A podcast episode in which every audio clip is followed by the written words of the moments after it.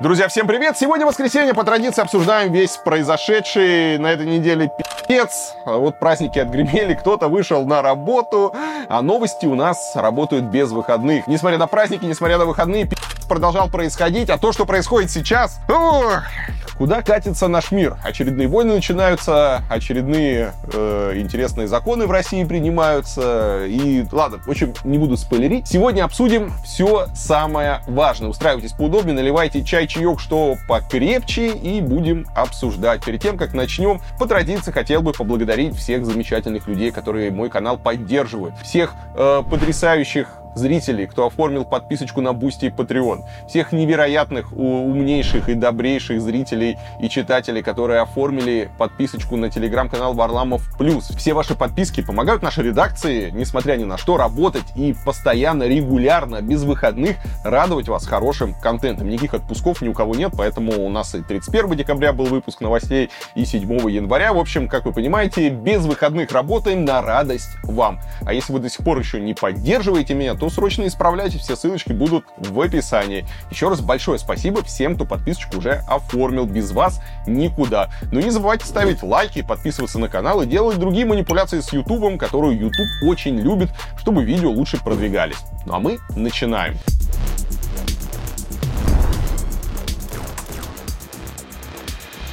Голая вечеринка Ивлеевой давно отгремела, но мутаборские флешбеки в виде носка на члене и подвески за 23 миллиона на щетинистой спине, показанных в кремлевских палатах, продолжают раз за разом запускать механизм реакции. Оказалось, что власть имущих все еще будоражит музыканты, скачущие в одном носке. И здесь выяснилось, что повторно досталось рэперу Васио. Еще 5 января он должен был выйти на свободу из-под ареста на 15 суток. За решетку он загремел после того, как засветил свой свой член в носке на вечеринке в московском клубе «Мутабор». Суд признал его виновным в мелком хулиганстве. Однако вечером 5 января Васио так и не появился на выходе из спецприемника, где отбывал срок. Полицейские заявили, что рэпер освободился раньше, а связаться с ним никто не мог, якобы потому, что у него просто разрядился телефон. Однако позже выяснилось, что Васио просто сразу влепили второй арест. И тоже по обвинению в мелком хулиганстве. Но на этот раз за то, что он якобы матерился при полицейских и отказывался это прекратить.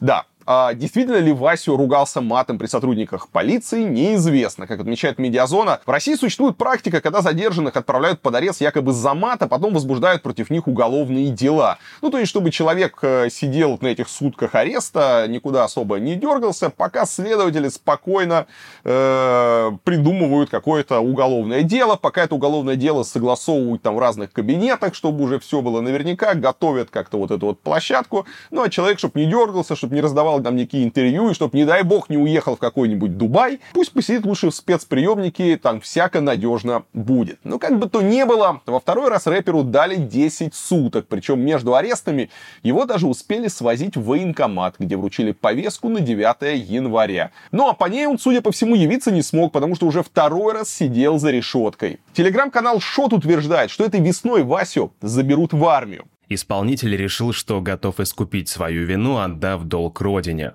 Тем самым он хочет доказать, что никакого отношения к ЛГБТ не имеет, а на самом деле настоящий мужик и готов к срочной службе.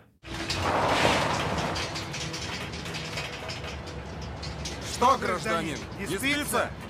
Рэпер якобы отправится в военную часть уже в рамках весеннего призыва, который начнется 1 апреля. Член УНК Москвы Алексей Лобарев утверждает, что Васю даже готов поехать на войну с Украиной, если будет там полезен. Да, ранее сообщалось, что в родном Екатеринбурге музыкант не прошел комиссию. Но по данным Лобарева, рэпер не отслужил в армии из-за гастролей. Да, друзья, пропагандисты и чиновники любят утверждать, что служба в российской армии это честь и привилегия, что военкоматы стоят очереди из добровольцев, что просто люди рвутся на фронт и просто нет отбоя от добровольцев, от контрактников. Все так хотят идти служить. И вообще российская армия это ж не какой-то там э, концлагерь, да, это ж не какая-то там тюрьма, не какая-то пытка. Это ну, почетная обязанность, э, почетная работа, привилегия, что это очень такая вот замечательная у нас армия. Армия. Но каждый подобный случай, вот как с рэпером Васи, он подтверждает, что в армию в стране отправляют прежде всего в качестве наказания. Что по-настоящему дискредитирует российскую армию, так это подобная принудиловка. Но в Кремле, который запустил травлю Васию из-за носка этого, похоже, так и не поняли. Вообще, чувака, конечно, безумно жалко. Ничего он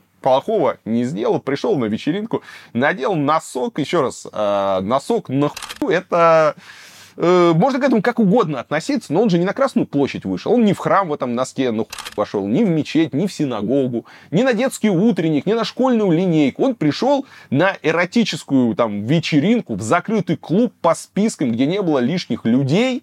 И еще раз, ничего такого а, ровным счетом не произошло. Много музыкантов до него так выходили, много будут еще выходить позже. Это, да, экстравагантно, да, эпатажно, но, Кому какая разница? Еще раз, это было на закрытой вечеринке. Чуваку, ну хорошо, то, что ему дали 15 суток, то, что он Новый год встречал в спецприемнике, это уже пи***ц, это уже беспредел. Еще его оштрафовали, какую-то привлекли эту пропаганду ЛГБТ. Причем есть, а, они теперь везде видят ЛГБТ, то есть э, чувак, э, который нахуй делал носок, он пропагандирует ЛГБТ, то есть э, гетеросексуальные мужчины носок не надевают, и это надевают только гомосексуальные или бисексуальные. То есть что происходит в головах представителей репрессивной машины, абсолютно непонятно. Происходит какая-то дичь, чувака очень жалко, и теперь еще как в наказание, в наказание его собираются отправить в армию. Охуенно. Охуенно на самом деле нет. Чуваку, конечно, поддержку, я его никогда до этого не знал. Не уверен, что буду внимательно следить за его судьбой, но в тот пи***ц, который он попал, конечно, врагу такого не пожелаешь. Чувак стал просто жертвой обстоятельств, вовремя, можно сказать, не перевел часы, не понял, в какое время он живет, и получил по ебалу, кинули его на арену на растерзание тигром, и сейчас кровожадный народ смотрит с трибун на все это, ставит там палец вверх там или вниз, да, как надо было ставить, чтобы чувака прикончили. Вот его и приканчивают.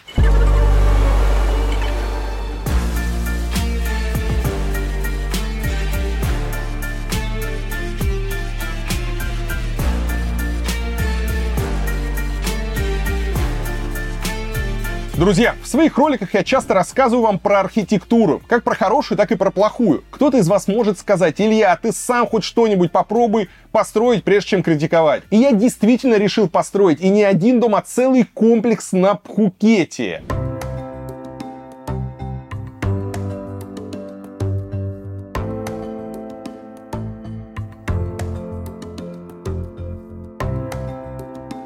Сам я строить, конечно, не буду, но буду участвовать в проектировании и буду внимательно следить за всем этим процессом, потому что то, о чем я сейчас вам расскажу, это не просто какая-то рекламная интеграция, это мой личный проект, который я начинаю, который будет довольно долго длиться, и мне он кажется очень интересным, и надеюсь, интересно он будет и для вас. И вот как я к этому пришел. Ровно год назад я был на Пхукете, и меня пригласил Кирилл, мы не были до этого знакомы, и он пригласил меня рассказать про строительную компанию, которую он здесь руководит. Тогда, когда я увидел, как ребята строят, э, я подумал, а почему бы нам не сделать какой-то более интересный проект, тем более у меня давно была мечта как-то свой опыт, свою насмотренность и свои знания куда-то опустить вот в практическое русло. И если вы вообще посмотрите, что строится э, в Азии, то это примерно все такое вот одинаковая. У меня есть определенный опыт по жилью. Я отсмотрел огромное количество жилых объектов, я, гостиничных объектов в разных странах мира. Я,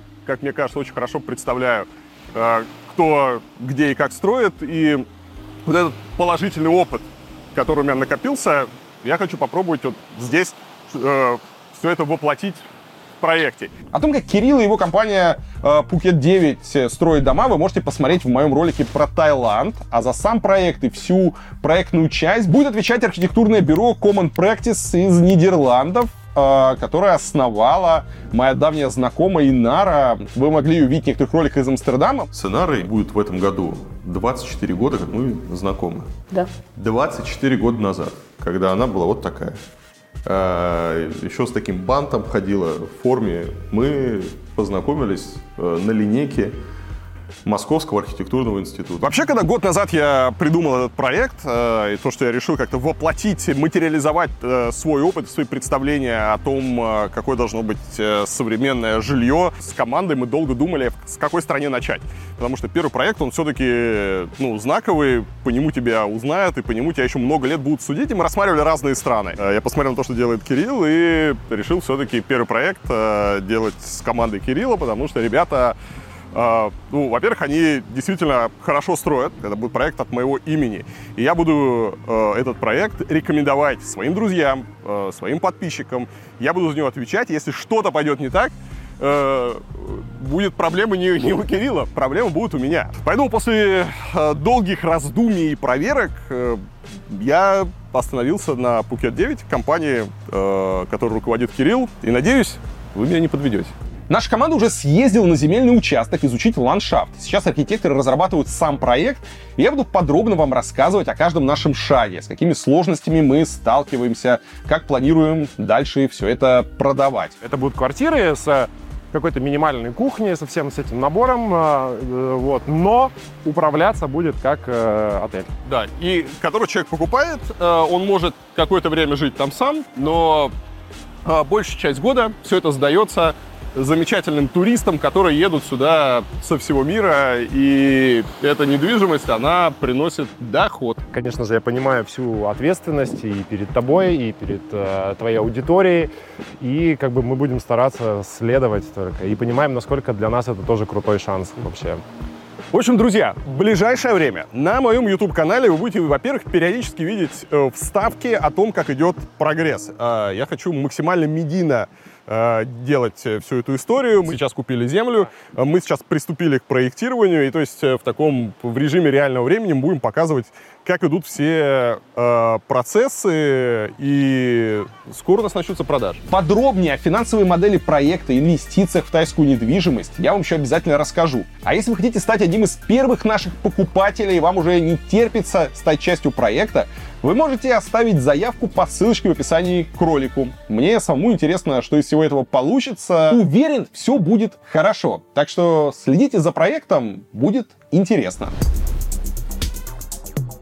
Но помимо рэпера за носок на этой неделе пострадал и рокер. Лидера группы «Щенки», музыканта и поэта Максима Тесли арестовали на 10 суток за то, что на своем концерте он выступил в одном носке и не на ноге.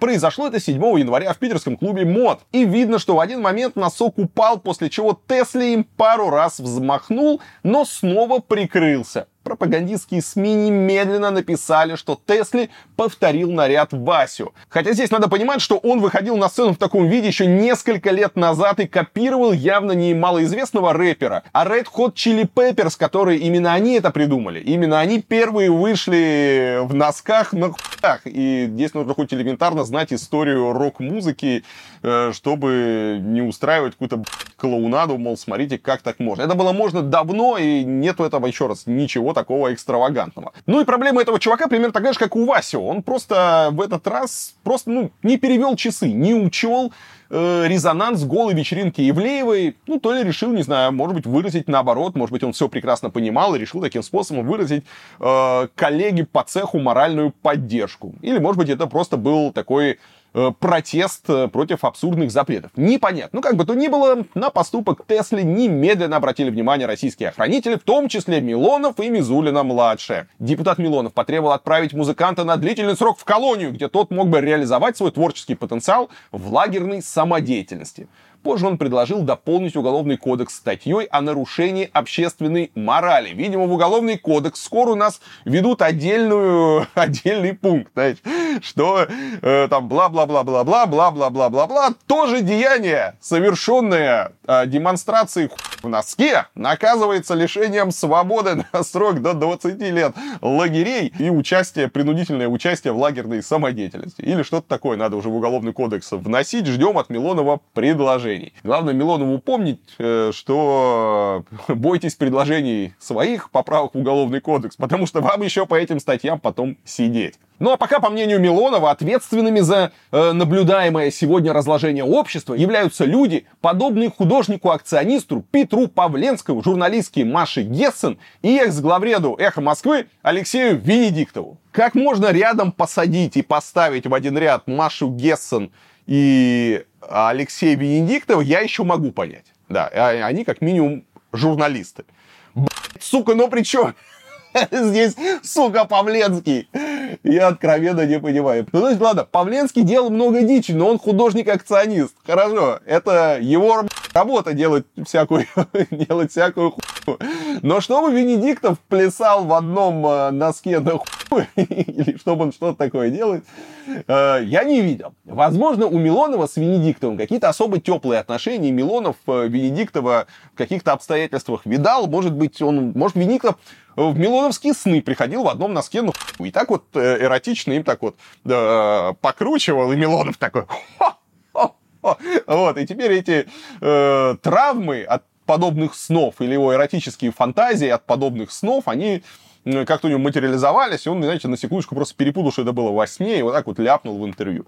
При каких других обстоятельствах можно было Гессен, Венедиктова и э, Павленского посадить на одну скамью и привести как пример, я, честно сказать, не понимаю, хотя, если следить за Милоновым, то очень много всего будет непонятно. Ладно, едем дальше. Провластные каналы пишут, что после концерта Тесли пытался улететь из Питера в Казахстан через Екатеринбург, но его задержали в аэропорту Пулково. Петербургский суд в итоге отправил его под арест на 10 суток за мелкое хулиганство. Если вы не знаете, то «Щенки» — это своего рода супергруппа в рамках российского андеграунда. Помимо Тесли, ранее известного по проекту «Он Юн», там играют лидер группы «Эрсак» Феликс Бондарев, который еще несколько лет назад светился на шоу «Вечерний Ургант», и бывший бас-гитарист группы «Психея», писатель Андрей Аплетаев. К этим музыкантам у силовиков пока вроде бы нет претензий, видимо, отмашки сверху еще не было. Кстати, профессиональный доносчик Виталий Бородин уже пожаловался на Тесли в прокуратуру, культуру, усмотрев видео с концерта щенков пропаганду ЛГБТ. Да, скоро не останется вообще ничего в этом мире, где не было бы пропаганды ЛГБТ. ЛГБТ проникло уже э, повсюду. Скоро будет, знаете, там, переход дороги в неположенном месте, пропаганда ЛГБТ. Нарушение скоростного режима, пропаганда ЛГБТ. И только коррупция у чиновников не будет попадать под статью о пропаганде ЛГБТ. Все остальное это пропаганда ЛГБТ. Ну и после скандалов вокруг Васио и Тесли бдительные россияне вспомнили, что даже Сергей Шнуров в свое время отметился фотографией с носком на Ой, на, э, на члене. Лидер группы Ленинград выложил провокационный кадр еще в 2016 году в своем инстаграме. Сейчас, кстати, тот пост предусмотрительно удален, но скриншоты остались. Казалось бы, вот оно счастье для стукачей. Теперь можно еще и шнура затравить и заставить за что-нибудь извиниться. Но в Госдуме считают, что в 2016 году Россия была другой другой страной, и наказывать за старые посты не стоит. Во всяком случае, так заявила подъему депутат Елена Дропека. За старые посты, я считаю, не надо наказывать никого. Мало ли, что когда было. Поэтому я считаю, что со Шнуровым не надо так. Тем более, что у него действительно есть очень талантливые вещи, хорошие, абсолютно разные ситуации. Была другая страна и другие отношения. Сейчас все поменялось. А вот Максима Теслу депутат хочет отправить на перевоспитание в армию и желательно сразу на войну. По мнению Дропека, музыкант должен быть наказан за оскорбление общественной нравственности. Да, э, опять, да, опять мы видим ситуацию, что армия у нас как наказание. Плохо себя ведешь, отправишься в армию, а еще тебя отправим на войну как наказание. Да, привет всем мобилизованным, добровольцам, контрактникам, э, всех, кого отправили на фронт. Э, ну, в общем, понимаете, ребята, да, э, вы поехали не вот за эти высокие цели, про которые рассказывает пропаганда. Иногда, кстати, ты смотришь, да, на заявления депутатов и так далее, да, и там прям какая-то шизофрения. То есть, с одной стороны, они рассказывают, да, про вот этих вот добровольцев, про то, что у людей там сердце горит, все так вот стремятся, и вообще такие все молодцы, да, что вот армия — это честь защищать родину, это такое достойное занятие для настоящего мужчины. Вот, с другой стороны, они сами используют армию и войну как наказание, да, будешь себя плохо вести, отправим тебя вот, отправим тебя в армию на фронт. Ладно, э, вы понимаете, да, у нас теперь новые правила игры, э, с носком на ху нельзя бегать, но можно, если ты, например, не знаю, поешь песни про то, что у Ростеха лучшее оружие. У Ростеха лучшее оружие.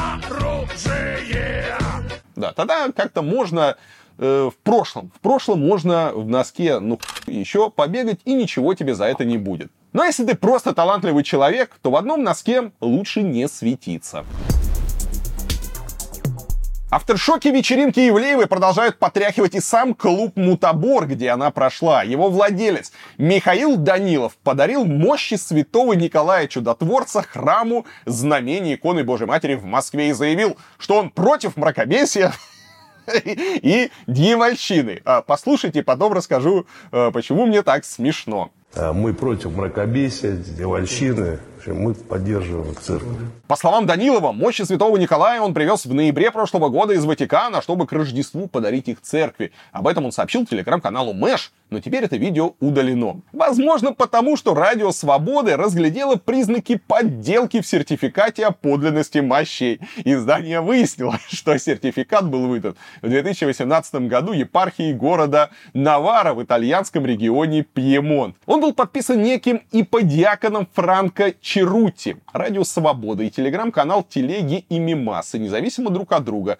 нашли еще ряд сертификатов, подписанных тем же человеком. Причем во всех случаях речь шла о мощах, переданных в дар российским храмам. Так вот, крупнейший и известнейший из них – Казанский собор в Петербурге, который получил частицу пояса Богородицы. Радио Свобода также выяснило, что священник по имени Черути действительно служил в Наваре, где заведовал хранилищем реликвий. Но он перестал там работать еще в 2015 году, то есть за три года до подписания на сертификате о подлинности мощей Николая Чудотворца. Кстати, в конце 2017 года Ватикан официально запретил продажу мощей, то есть частей тел католических святых, которые частично пересекаются с православными, как тот же Николай.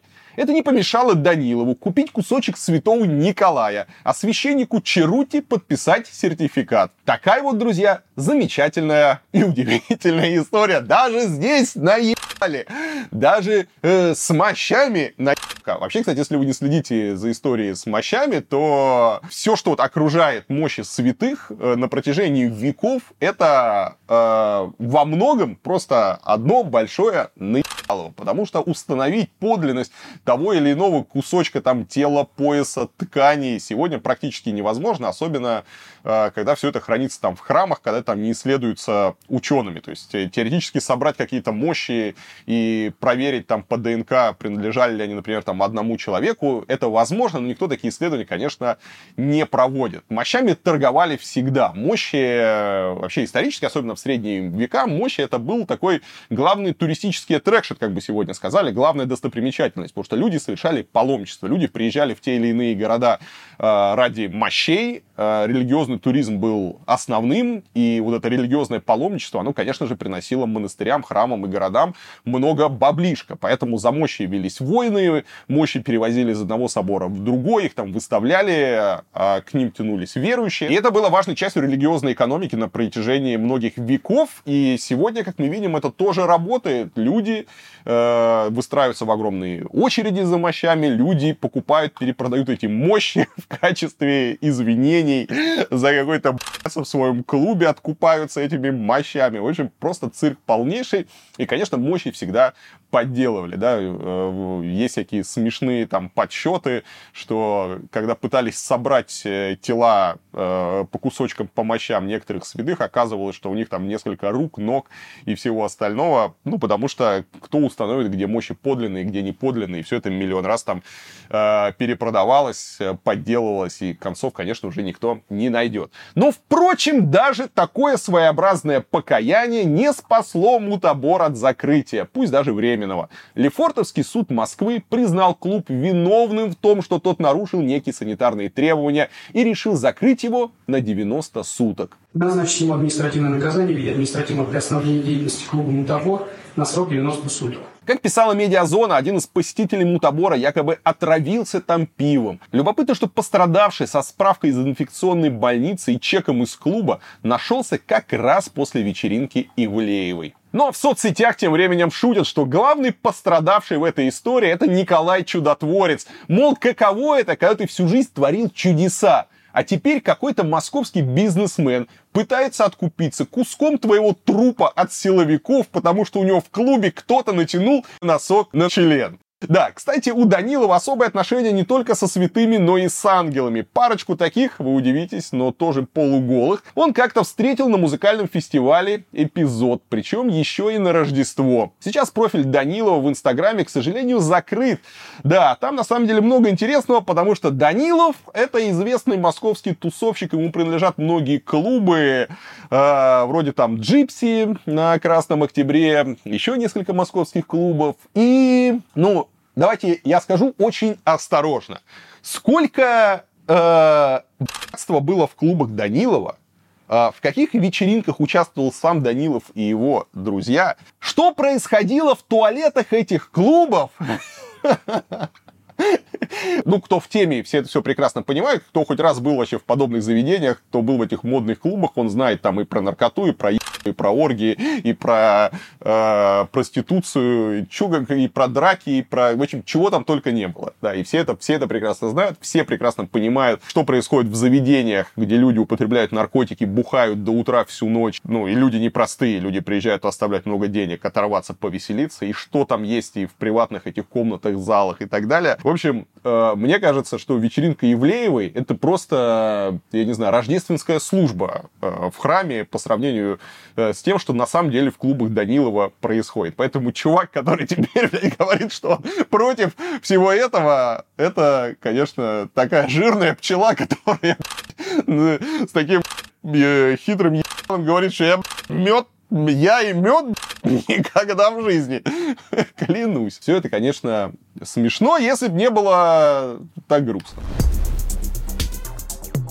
Фух, ладно, едем дальше. А точнее, идем. А ходить, как вы знаете, по сегодняшней России, это как идти по минному полю. И приходится это делать не только звездам, но и чиновникам. Потому что Z-патриотов умудряются оскорблять даже люди, открыто поддерживающие войну. Теперь их обижают не только носки на хуях, но и шапки с неправильной нашивкой. Неосмотрительный лук заставил единоросса из Перми посыпать голову пеплом. Глава аппарата мэрии Перми Александр Молоковских еще в ноябре надел шапку бренда на папире на встречу с жителями местного ЖК «Арсенал». Спустя полтора месяца, уже в январе, пермское издание 59.ru опубликовал еще одну новость про этот ЖК и сопроводил ее той же фотографией фотку заметили Z-каналы, у которых бомбануло из-за норвежского флага на шапке чиновника автор телеграм-канала «Комиссар» возмутился тем, что Норвегия выделила миллиард крон для убийства мирных жителей Белгорода, а тут какая-то сволочь ее прославляет.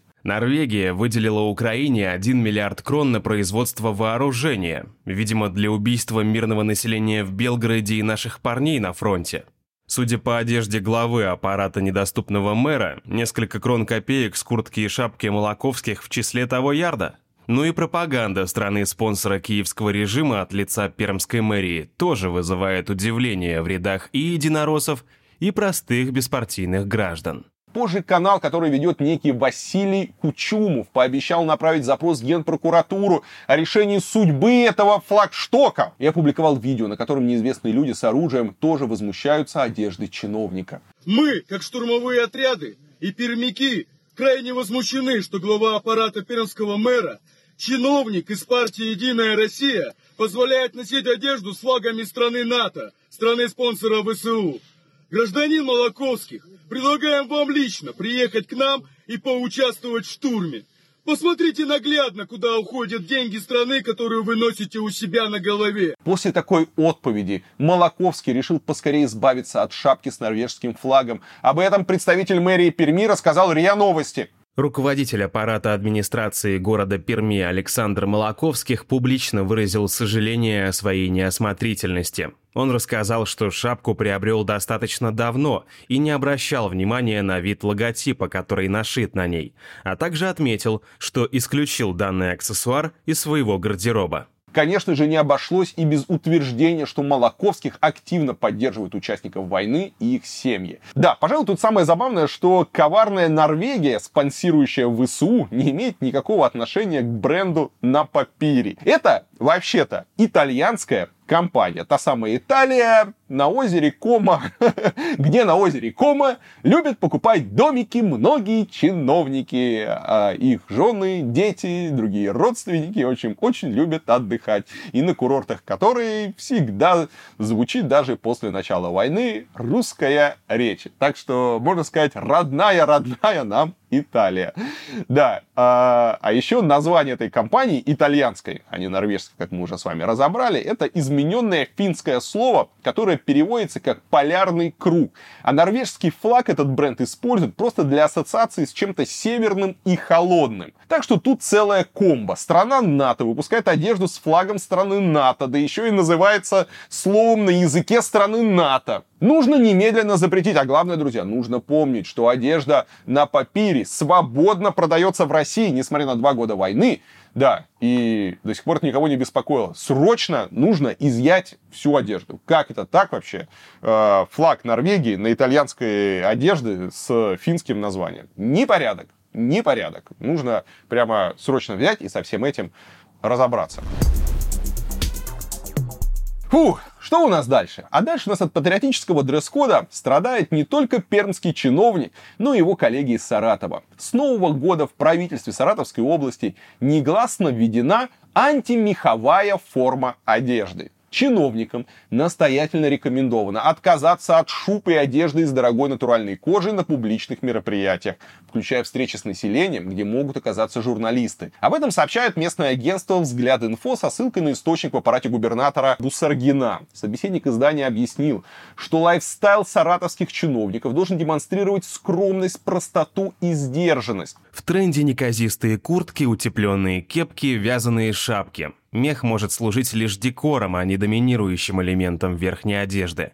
Все это покажет единство с народом или хотя бы близость к нему. Одной из жертв нового дресс-кода уже стала мэр Саратова Лада Макроусова. Раньше она любила гонять в шубках и дубленках. Посмотрите на эту прелесть. Но ради визита на саратовскую ТЭЦ-2 она нарядилась в скромную черную куртку, ну, правда, с меховой оторочкой. И это неудивительно. Саратов стал одним из городов России, пострадавших из-за коммунальных аварий этой зимой. Как раз из-за аварий на ТЭЦ-2 там возникли проблемы с отоплением сотен домов в заводском районе. И если бы Макроусова появилась перед замерзающими людьми в дорогой шубе, у избирателей возникло бы, видимо, больше вопросов к мэри. А вообще, конечно, когда ты смотришь на все это б***ство, все эти законы, эти негласные запреты, то все время удивляешься, да? А зачем? Для того, чтобы люди начали включать голову и не появляться в каких-то дорогих шубах и э, в какой-то неуместной там дорогой одежде перед избирателями, перед людьми. Зачем для этого вводить какие-то правила? Зачем делать какие-то запреты? Ну, казалось бы, ну, должен быть мозг. Это же, ну, элементарный этикет, когда ты думаешь, что ты на себя наденешь, как ты будешь выглядеть, в какой одежде.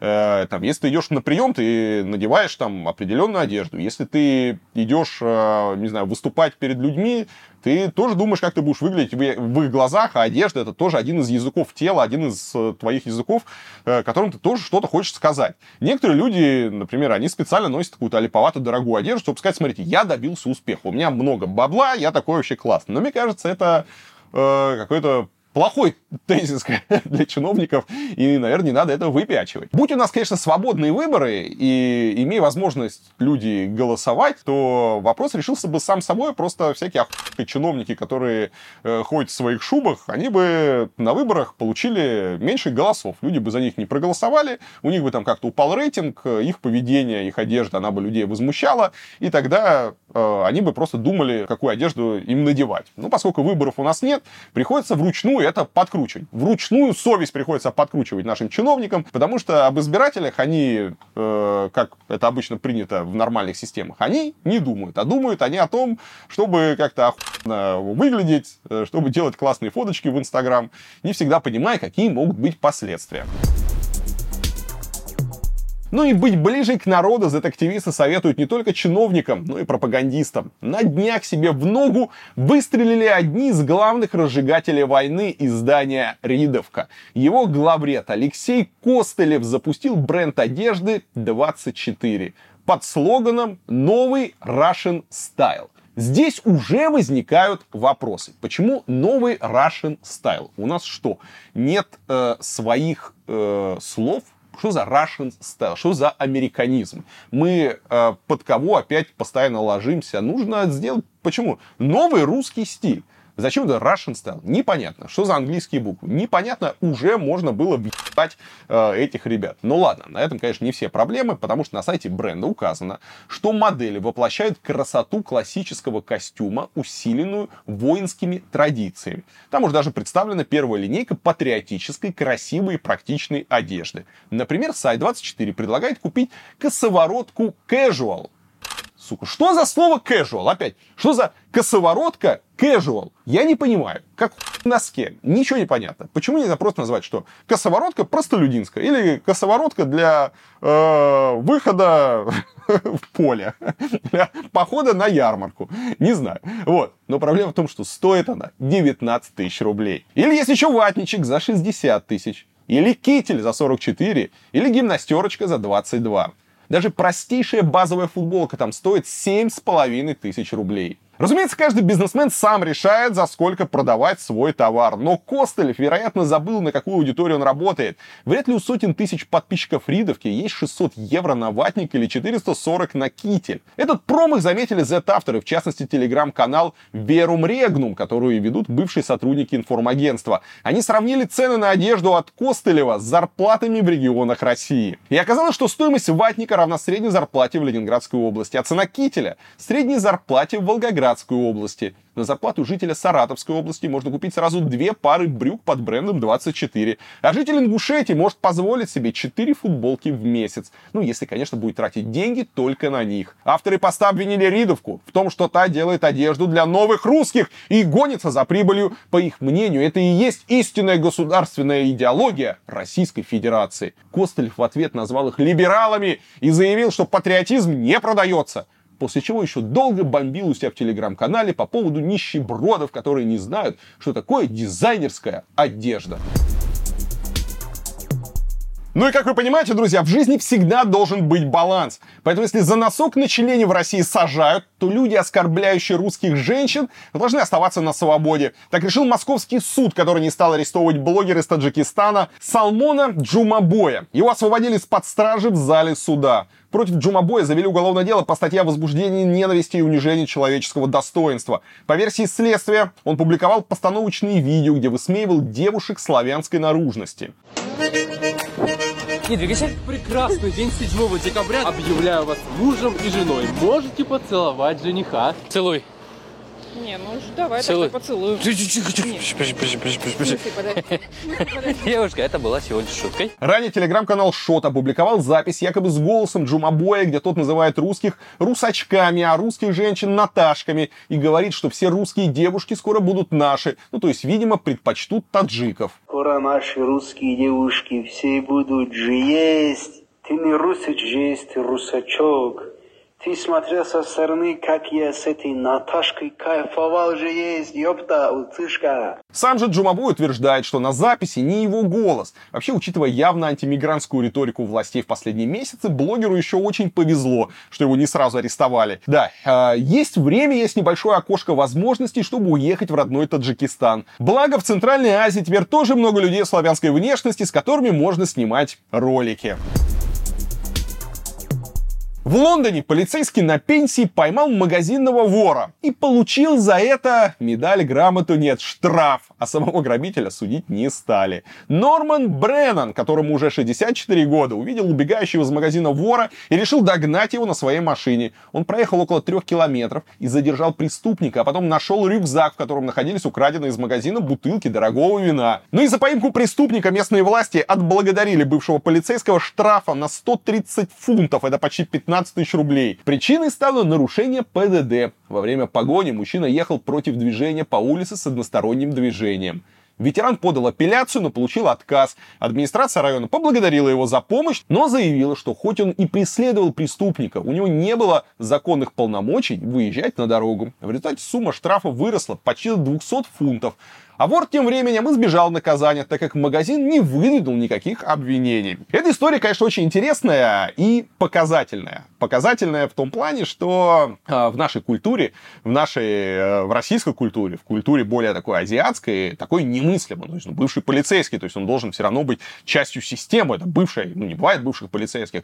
Э, задерживают преступника, наоборот, надо похвалить. А если он что-то нарушил, это можно закрыть глаза, потому что ну, он же нарушил ради благого дела, и понятно, что в этой ситуации надо разобраться, и нужно как-то отойти от правил. Но э, в системе английской, в системе э, западной, в системе универсалистской, э, закон выше всего, и правила выше всего, и ты можешь сколь угодно сделать добрых дел, за них тебя, конечно, поблагодарят, потому что ты молодец. А то, что касается штрафов, снять с тебя их никто не может, и никто не войдет в твое положение, да, э, окей, мухи отдельно, котлеты отдельно. За котлеты получишь э, благодарность, а за мух придется заплатить. Что, собственно, мы и видим. Это стандартная практика и э, стандартная ситуация, которая очень часто на Западе встречается. За это Запад мы не всегда и любим. Ну, а то, что преступника отпустили, потому что магазин не выдвинул никаких обвинений. Не знаю, почему магазин решил обвинения не выдвигать, но чуваку повезло. Неизвестно остается только судьба этого вина. Что стало с вином? Вернули ли вино в магазин? Может быть, вернули, поэтому претензии магазин и никакие не выдвинул. А вот. И теперь преступник э, может поблагодарить э, полицейского, который его задержал, и, может быть, помочь и скинуться ему на штраф. И еще одна поразительная история из Британии о том, как массовая культура помогает бороться с долбизмом. На этот раз в центре внимания королевская почта. Еще в начале нулевых она установила криворукий софт, который вешал долги на местные почтовые отделения. Начальников почты обвинили в воровстве, многих посадили, а кто-то даже повесился. А потом оказалось, что во всем виноваты криворукие айтишники. В первый день Нового года в Британии вышел сериал «Мистер Бейтс против почтовой службы», который вновь привлек внимание к этому пи***цу. Экс-глава Post Office Limited Пола Веннилс, которая была причастна к преследованию своих сотрудников, даже пообещала отказаться от своего ордера командора Британской империи. Ну а подробнее о скандале вокруг королевской почты расскажет Константин Пинаев из Лондона. Друзья, все-все-все, снова привет. С вами, как обычно, из Лондона Константин Пинаев с последними новостями нашего королевства. На этой неделе у нас вдруг закипела история, которая многим уже была известна многие годы. Я даже сам ее на экскурсиях много раз рассказывал. История о том, как даже британская система правосудия иногда дает сбои. Если в двух словах, то в результате криво написанного софта, который выкатила британская почта, у нас под каток правосудия попало больше, чем 700 невиновных начальников почтовых отделений по всей Британии. Софт в исполнении Fujitsu местами под подглючивал, но делал это довольно хитро и убедительно. Этот софт вешал разные суммы на локальный менеджмент, который управлял почтовыми отделениями. Надо понимать, что через британскую почту проходят довольно большие деньги. Это и письма, посылки, пенсии, пособия, канцтовары, обмен валют, ну еще просто миллион разных вещей. В любой системе бывают ошибки, в сложных системах тем более. И раньше, в конечном счете, тебе после этой ошибки приходило какое-нибудь уведомление об исправлении этой ошибки. Но в начале 2000-х с новой системой Horizon вместо уведомления об исправлении ошибки у вас выскакивали только новые ошибки. А потом на отделение вдруг накатывалась репрессивная машина большой компании с государственными тоже ресурсами. К обычным начальникам почты приходили вдруг профессиональные аудиторы-юристы, давили на них, объясняли, что проще сознаться и взять на себя недостающие суммы, пойти на сделку со следствием. Потому что мы типа все знаем, и вы тоже знаете, что воровать это нехорошо. А кто-то действительно пошел на сделку вот со следствием, банкротился, работал на трех работах и годами еще отдавал деньги системе. А кто-то верил, что справедливость восторжествует, шел в суд и в итоге отправлялся за решетку, выходил с уголовка и поломанной судьбой. Потому что в большинстве случаев ошибается все же человек, а не компьютер. Поэтому суды часто были не способны разобраться в сложностях современной IT-системы. Важно тоже понимать, что речь идет о довольно простых людях, которые при всем желании не могли справиться с профессиональной машиной, у которой было бесконечно больше ресурсов и авторитета. А еще это было отдельные случаи по всей стране. Много лет, особенно ну, до появления социальных сетей, им говорили, что проблема только у вас. А потом постепенно становится становится известно, что никто ничего не воровал. Это просто был криворукий софт. А в 2009 году, почти 10 лет после запуска проблемного программного обеспечения, в узкопрофильном журнале про компьютеры выходит статья, где объясняются вот эти ошибки софта. Некоторые из осужденных начинают процесс апелляции, но все это идет предельно медленно. Почта при этом продолжает уверять, что никакой ошибки нет, и вы просто не понимаете, насколько у нас гнилой народишко, и какая у нас крутейшая, э, точнейшая сложнейшая софтиночка. И только к 2015 году они перестают сажать направо-налево своих собственных людей на местах. В 2017 году 555 осужденных начальников почтовых отделений уже наконец сплотились и подали в суд на почту. Суд наконец разбирается в технической стороне вопроса и встает на сторону почтмейстеров. И всем окончательно становится понятно, что проблема была именно в софте. Уголовные преследования прекращаются, некоторым постепенно даже начинают выдаваться требуются компенсации.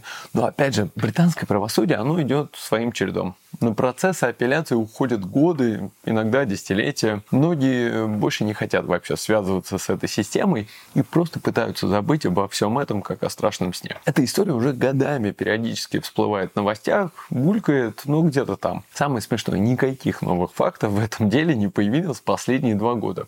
Но Вели вот эту теплую жижу из поломанных судеб, криворуких айтишников, неповоротливых британских судов и буквально вот сотен статей на эту тему добавили один волшебный ингредиент. В празднике вышел крутой сериал, где эту историю драматизировали и рассказали от лица простых людей.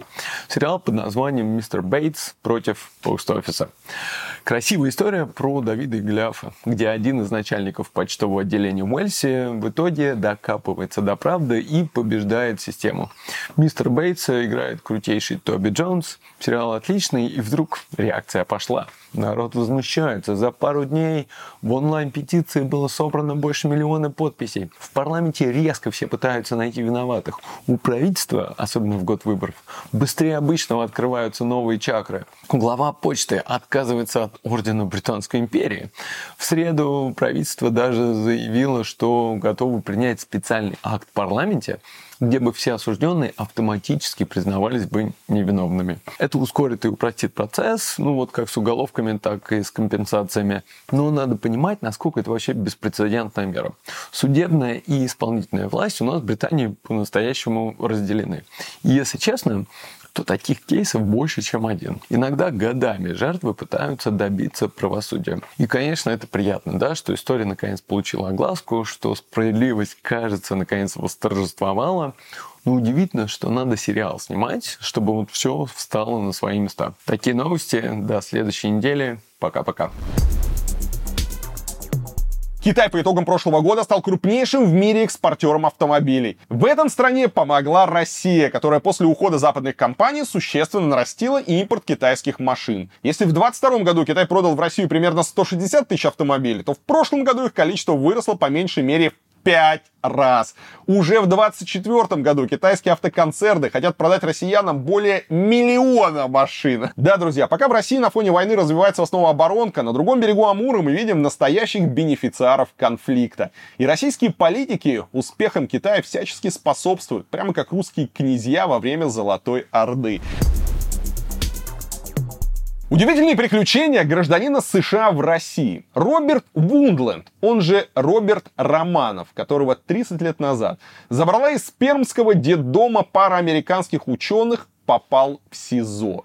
Его обвиняют в попытке незаконного оборота наркотиков. Американцу грозит до 20 лет лишения свободы. В интервью «Комсомольской правде» в 2020 году Вундланд рассказывал, что был счастлив в семье приемных родителей. Он называл их замечательными людьми, которые очень любили его и его младшую сестру, которую тоже взяли из детдома. После окончания колледжа Роберт нашел биологическую мать. В 2019 году он встретился с ней в студии Первого канала, приехал в село в Пермском крае, познакомился со своими младшими сестрами и уехал обратно в США. Но после этой поездки, как он говорит, его жизнь перевернулась, его стало тянуть в Россию со страшной силой.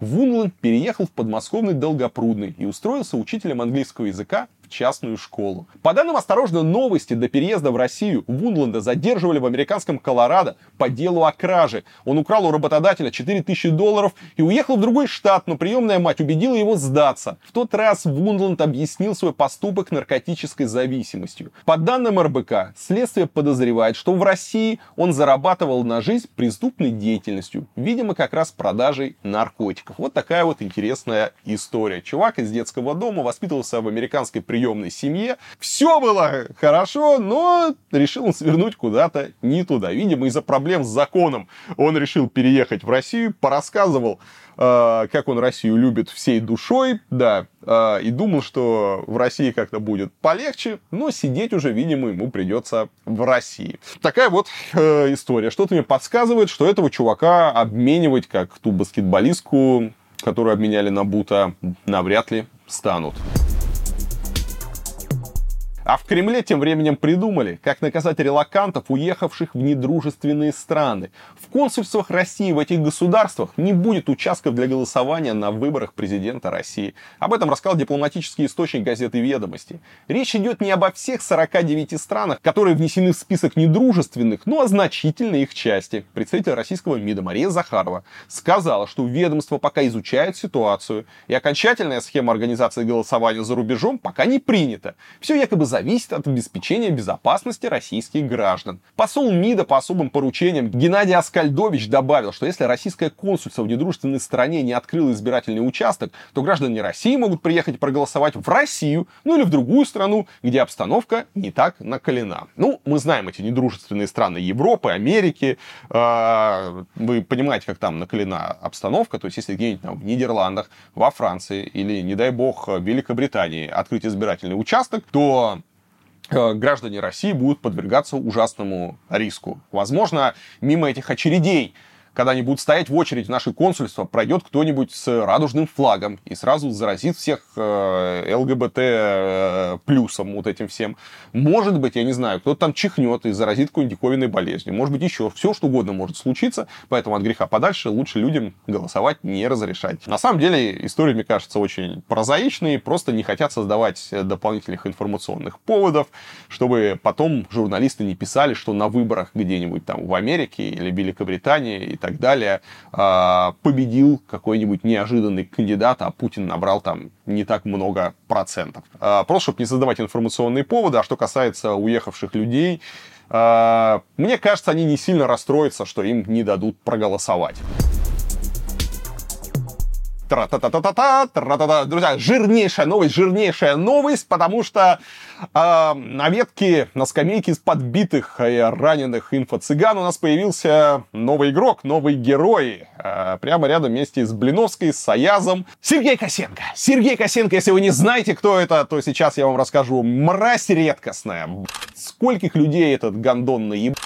Э, очень нехороший человек. Я, как вы знаете, я редко э, кого-то прямо так вот откровенно не люблю, но этот чувак, он просто редкостный мошенник, редкостный жулик, который ты вообще не понимаешь, как земля его носит. И вокруг него случился скандал. Э, про скандал мы сейчас с вами поговорим. Очень хочется, чтобы благодаря этому скандалу немножко внимание привлекли к этому товарищу, и люди немножечко э, задумались над тем, куда они несут свои деньги. Потому что сколько людей потеряло бабло, связавшись с этим человеком, это огромное количество. Но обо всем по порядку. Итак, блогер инфо-цыган Сергей Косенко попал в серьезный скандал из-за видео в своем инстаграме.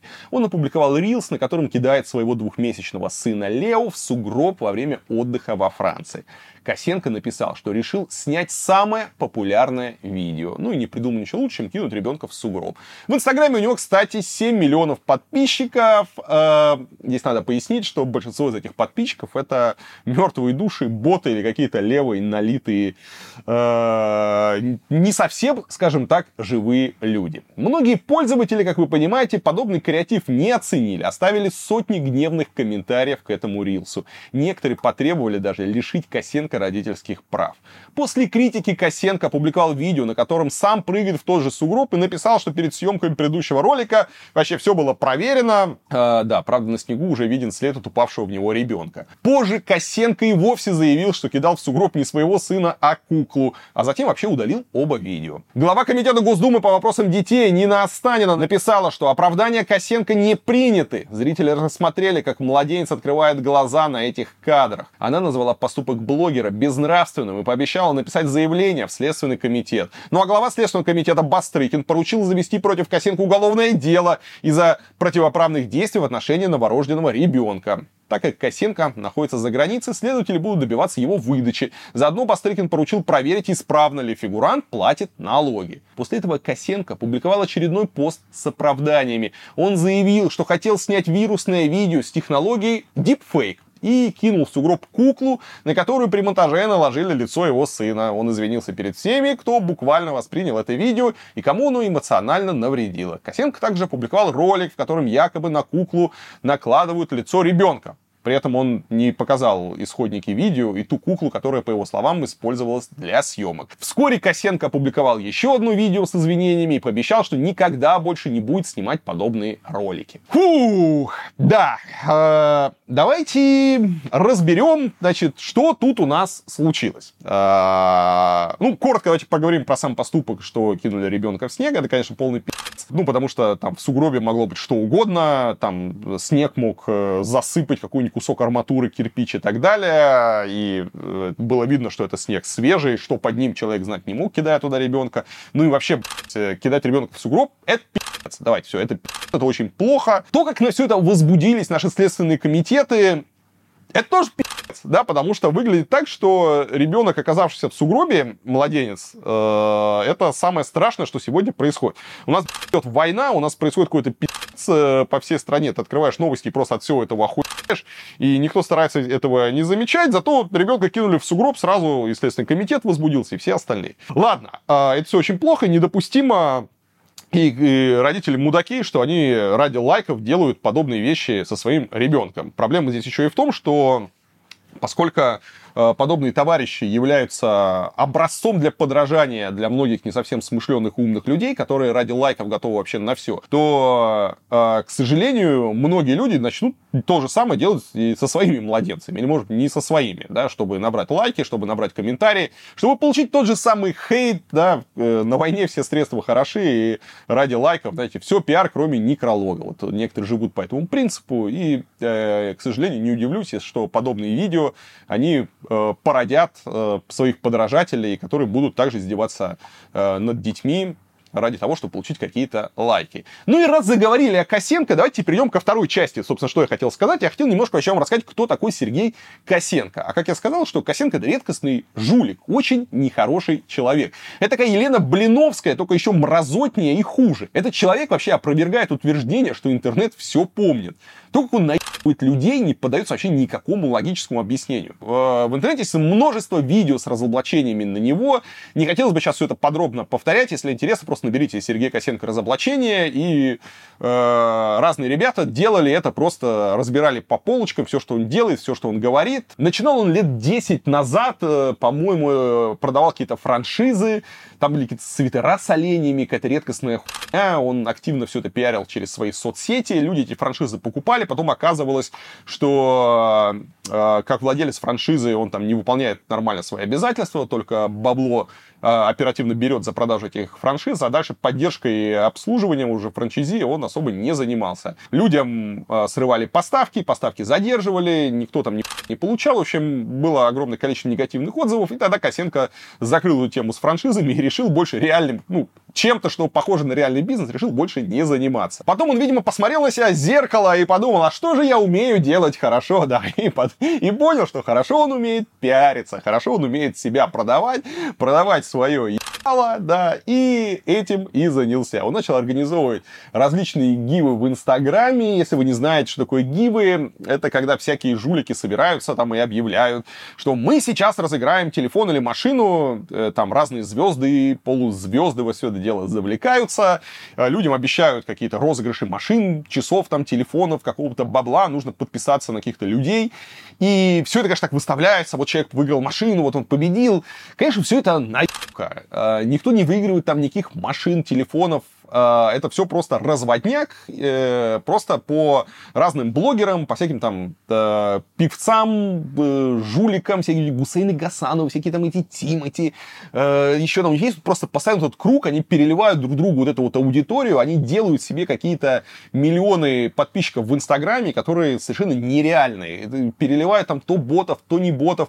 Ну и, естественно, с разных ложков берут еще деньги за участие в этих э, гивах и неплохо так на самом деле на этом зарабатывают. Потом он еще много занимался всякими там курсами, какими-то наставничествами, какими-то вот этим вот всем этим инфобизнесом, там успешный успех. Все это, конечно, было упаковано в какие-то красивые картинки, мол, я вообще самый такой вот э, классный, богатый, вот это вот все. Э, был у него яркий эпизод, когда его депортировали с Бали, потому что этот долб на мотоцикле с пирса спрыгнул в море, просто тоже, чтобы хайпануть. Ну а дальше был его звездный час, когда он решил запустить свою криптовалюту. Года два или три назад, если помните, появилось приложение, такой стартап StepN. Э, ты покупал NFT кроссовки, носил их с помощью GPS, тебе там якобы капали какие-то деньги на шаги, и подразумевалось, что ты будешь привлекать э, новых людей, и, ну, ходить, типа, ходить какие-то кроссовки и за счет этого получать больше денег. То есть, по сути, это просто была банальная пирамида, практически МММ, только по таким современным соусам. И все это было рассчитано на западную публику, и тогда Косенко на все это дело посмотрел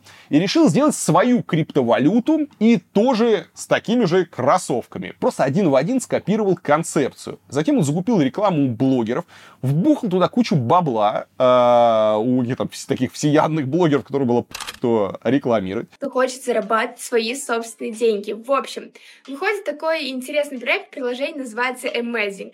Мне, как блогеру, предложили стать инвестором проекта Amazing. Это те же кроссовки. Первые кроссовки будут стоить от 100 долларов, что очень круто. Именно поэтому я рискнула. Я не могла упустить такую возможность. Ну, идея топ, мотивация. И я участвую в проекте, активно за ним слежу и буду с вами делиться. И в итоге всех кинул. Ну, то есть всякие дурачки начали залетать в его криптовалюту, покупать. Он собрал кучу бабла, после чего, ну, криптовалюта, ожидаемо, как и любая пирамида, сдулась, люди потеряли деньги. Ну, а что ты скажешь? Ну, криптовалюта, да, вот она вот так вот работает. Никто же не гарантировал вам успех. Сами дураки.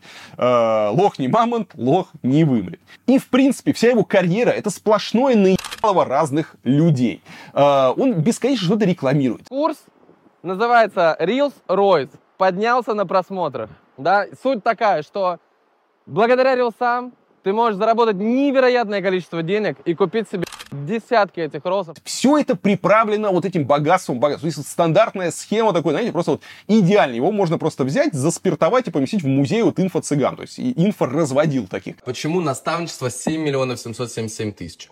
Потому что в течение первых 24 часов кто успеет оплатить, тот получает эту цену вместо 10 миллионов рублей. Хорошая скидка, я считаю. Вот это вот, я очень богат, я очень богат. Я э, живу там, я летаю вот на всех этих там частных самолетах. У меня вот деньги, деньги, деньги, деньги. Денег столько, что девать некуда. И они сыпятся деньги. Все его рисы про бабло, бабло, бабло, бабло. То есть смотри на меня, Хочешь быть таким же беззаботным, как я, хочешь иметь красивые тачки, хочешь путешествовать, летать, хочешь быть весь в этих брендовых вещах, отдавай деньги мне, и тогда все у тебя будет хорошо. И я первый раз в жизни открываю публично продажи в сторис на свои подкасты. Подкаст стоит 5,5 миллионов рублей, но дело в том, что я уже поднял цену до 7,7 миллионов. Если ты понимаешь, что пора заявить о себе миру, огромный трав получить на себя, прийти ко мне, раскрыться, да, показать, что ты на самом деле офигенный, глубокий чувак, у тебя крутой продукт. Ты будешь зарабатывать, э, заплати только мне миллион за наставничество, заплати мне там 10 миллионов за то, э, купи у меня какой-то курс, то есть э, хочешь быть такой же, как я, покупай у меня весь этот успешный успех. Катастрофически не хочется работать, но денежный дом открывается раз в год на 24 часа. И каждый, кто мне отправляет деньги, становится невероятно богатым. И казалось бы, когда ты на все это смотришь, кто на это ведется, кто может на такую хуйню повестись. Но люди ведутся, люди реально несут туда бабло. Но еще мразотнее, конечно, его жена Александра Белякова. Она занимается э, денежными медитациями. И обязательно э, делайте медитации в приложении, потому что суперсила, она всегда внутри. Мы скоро откроем продажи на пакет медитации, поэтому, пожалуйста, тоже это, кто может себе позволить, кто уже готов, кто чувствует внутренний импульс, я вас очень сильно жду. Да, в общем, она рассказывает людям, что если у тебя есть деньги, то судьба тебя накажет. Э, все болезни от денег, в общем, все плохое, что с вами происходит, это от денег. Почему, в чем проблема большинства людей? Вообще в страданиях и в том, что они несчастливы в жизни. И в том, что у них нет денег. Потому что деньги даются на заземление энергии на пользу человечеству. Мне пришла идея, но я ее не заземляю.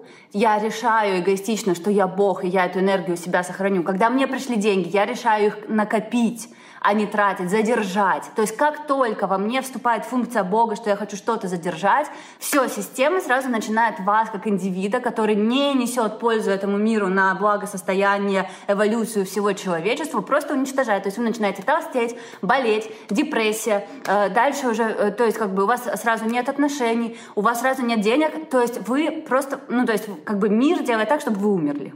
И нужно деньги срочно, ну, как потратить. А еще лучше перевести, собственно, вот этой вот Александре и ее э, муженьку, ее партнеру нужно избавиться от денег, а деньги придут. Ну, то есть, вы понимаете, если у вас денег нет, это значит, вы просто э, неправильно, ну, не умеете деньги привлекать. Нужно открывать денежные энергии. Я богатый человек. И деньги приходят ко мне просто так, потому что я есть. Чем больше я делаю то, что я люблю, тем больше у меня денег тем счастливее я. Нужно э, медитировать, нужно все это дело прорабатывать, и тогда все у вас будет хорошо, все будет замечательно. У этой Александры весь Инстаграм это просто про бабло. Да? Вот как мы летим из Майами в Куршавель, вот посмотрите, сколько стоит бизнес-джет, там, я лечу первым классом, я никогда не меняла подгузник, у меня есть няня, которая летит бизнес-классом, я заплатила столько-то, я вот в шикарном номере, номер стоит столько-то, самолет стоит столько-то, здесь мы встречаемся, вот это вот все столько, чеки, чеки, бабло, бабло, бабло, бабло. То есть там все про бабло, все про бабло, все на богатом, все очень на богатом. И, конечно же, э, все эти красивые истории, они упираются в то, что нужно заплатить. Нужно купить их наставничество, нужно заплатить им за эти медитации. Суть человека не в том, чтобы удержать, а в том, чтобы отдать, в том, чтобы пропустить, в том, чтобы стать прозрачностью водой, пропускать через себя энергетику. Впервые в жизни у нас сейчас на пакете медитации будет не просто пакет медитации, у нас будет урок про увеличение денежной емкости, у нас будет, то есть как себя себя расширить, чтобы больше энергии принимать, пропускать.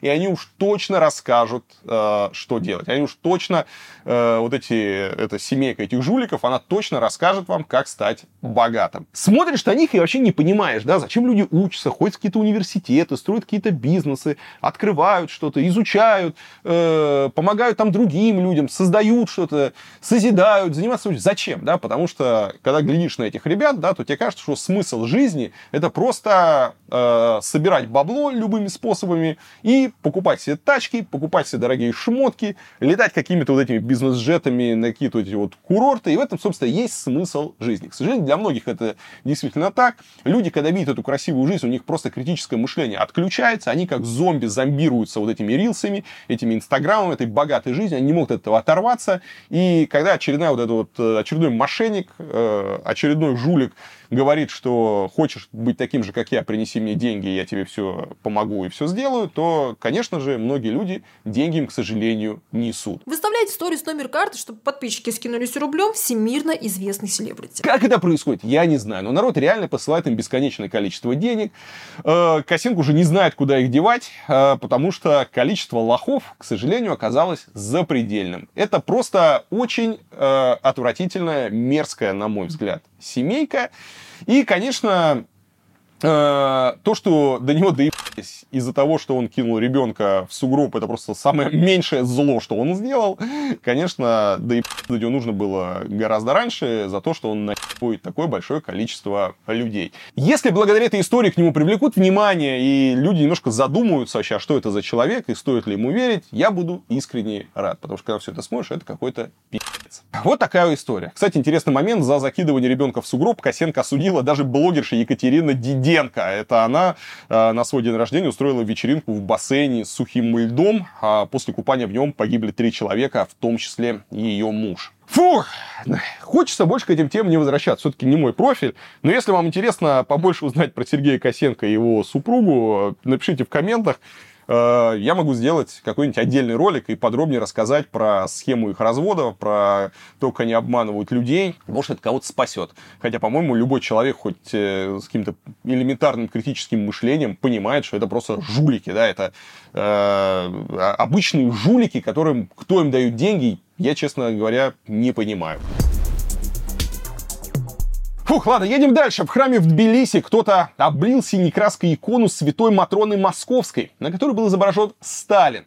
Полиция завела административное дело о мелком хулиганстве. Наказание по этой статье штраф или арест до 15 суток. Икона с Матроной и Сталином стала предметом спора в Грузии после того, как бывший депутат в канун Рождества опубликовал видео из собора. Многие грузины возмутились и заявили, что икона с изображением Сталина не должна находиться в храме.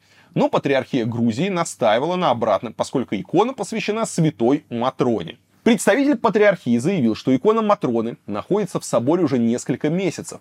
Но вопрос об отсутствии Сталина на иконе якобы подняли специально именно сейчас, чтобы испортить праздник.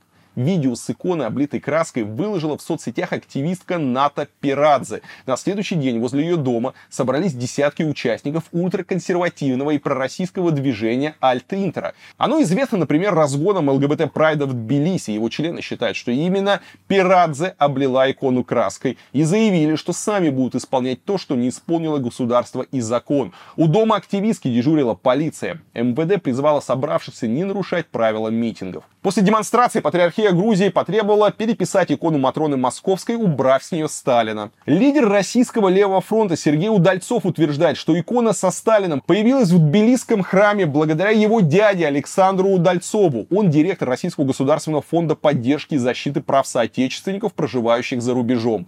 Организация была создана по указу Дмитрия Медведева, учредителей фонда МИД России и Россотрудничества. Сам фонд, правда, не сообщал о передаче иконы в Грузию. При этом генсек пророссийской партии Альянс патриотов Грузии заявил, что икону храму подарили члены партии.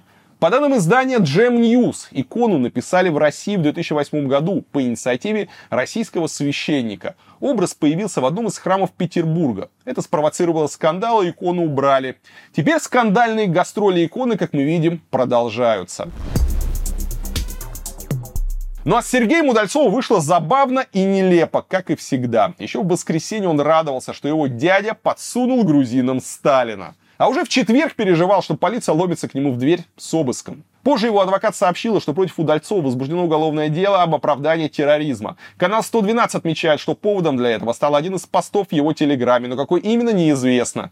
Когда-то Удальцов делал вид, что он оппозиционер, и даже успел посидеть в тюрьме. Войну с Украиной он поддержал, но при этом толкал совковую повестку, критикуя власть по незначительным поводам. Но пример того же Стрелкова Гиркина, похоже, не научил его, что в нынешней России мало просто радоваться мясорубке. Нужно еще облизывать и угождать того, кто эту мясорубку верит вертит. Ну и вот к вечеру пятницы стало известно, что Удальцов все же арестован за оправдание терроризма. Сам он рассказал журналистам в суде, что у следствия есть претензии к его постам в Телеграме. Политик размещал их в поддержку ребят из Уфы, которых арестовали якобы за терроризм.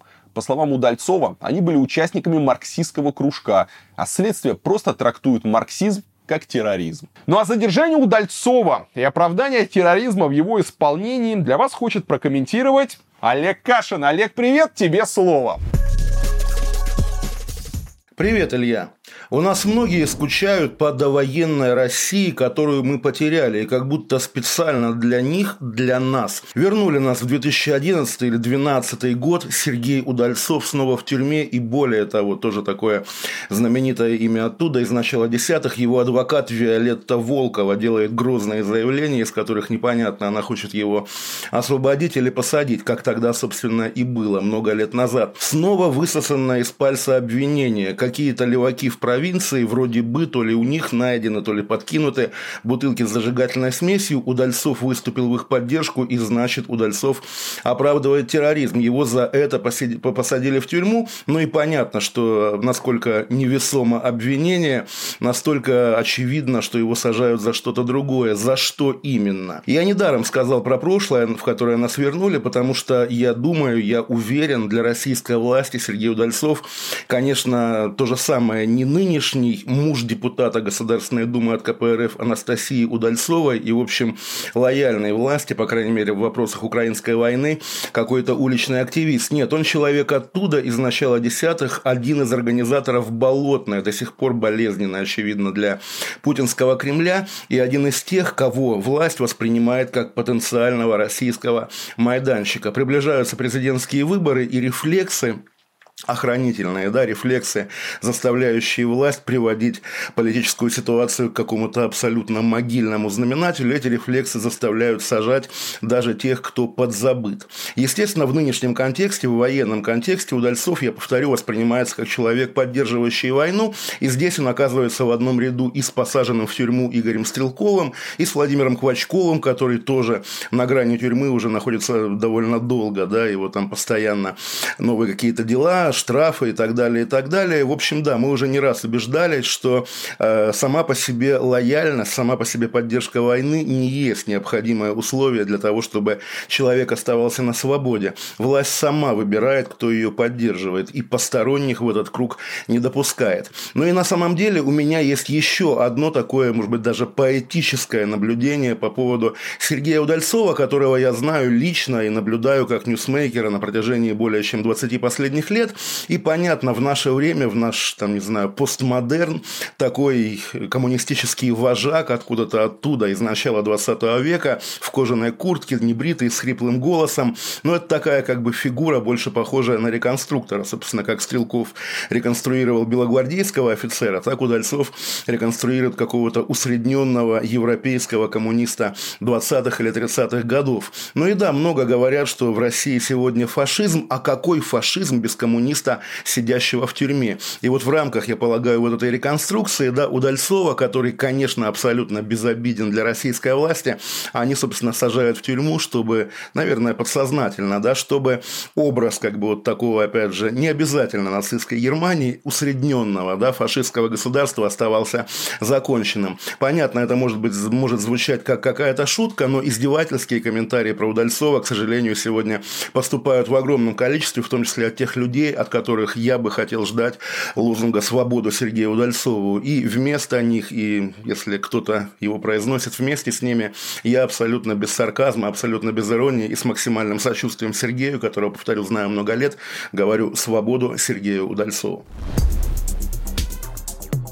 В нескольких регионах России от Москвы до Дальнего Востока произошел коммунальный пиздец. Из-за аварий на котельных и теплотрассах жители городов и сел остались без отопления в сильные морозы. Очень тяжелая ситуация сложилась в районе подмосковного Подольска. Там после аварии на частной котельной, которая находится на территории Климовского патронного завода, без отопления горячей воды в 20-градусные морозы остались больше 20 тысяч человек. О ситуации в Подольске на моем канале вышел отдельный ролик. Следственный комитет возбудил уголовное дело и отчитался о задержании начальника котельной и гендиректора Климовского патронного завода, а также заместителя мэра Подольска. Последний, по данным следствия, знал о дефектах на отопительном оборудовании, но все равно выдал паспорт готовности к зиме. Мэр Подольска Григорий Артамонов сообщил, что на территории патронного завода нашли три утечки. Но так как завод это режимный объект, аварийные работы там затруднены. Вице-губернатор Подмосковья Евгений Храмушин также сказал, что чиновники не могли контролировать подготовку котельной к зиме и вообще находились в неведении почти сутки с момента прорыва теплотрасс. Глава Московской области Андрей Воробьев заявил, что заводом владеют два человека, которые находятся за границей и не выходят на связь.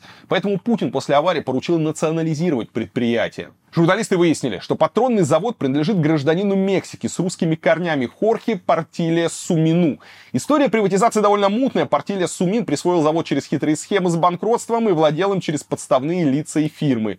Но вот по другим данным, последние полтора года заводом руководили бывший охранник Путина Игорь Рудыка и полковник ФСБ Игорь Кушников, которого обвиняли в создании одной из московских ОПГ в 90-е годы. Позже вообще выяснилось, что завод не полностью частный. Госкорпорация Ростех признала, что владеет частью его акций. Компания пообещала взять ситуацию в свои руки и обеспечить контроль над активом в интересах государства. Кстати, за несколько дней до коммунального коллапса Подольск наградили премией «Прорыв года» в номинации «Эффективное управление ресурсами».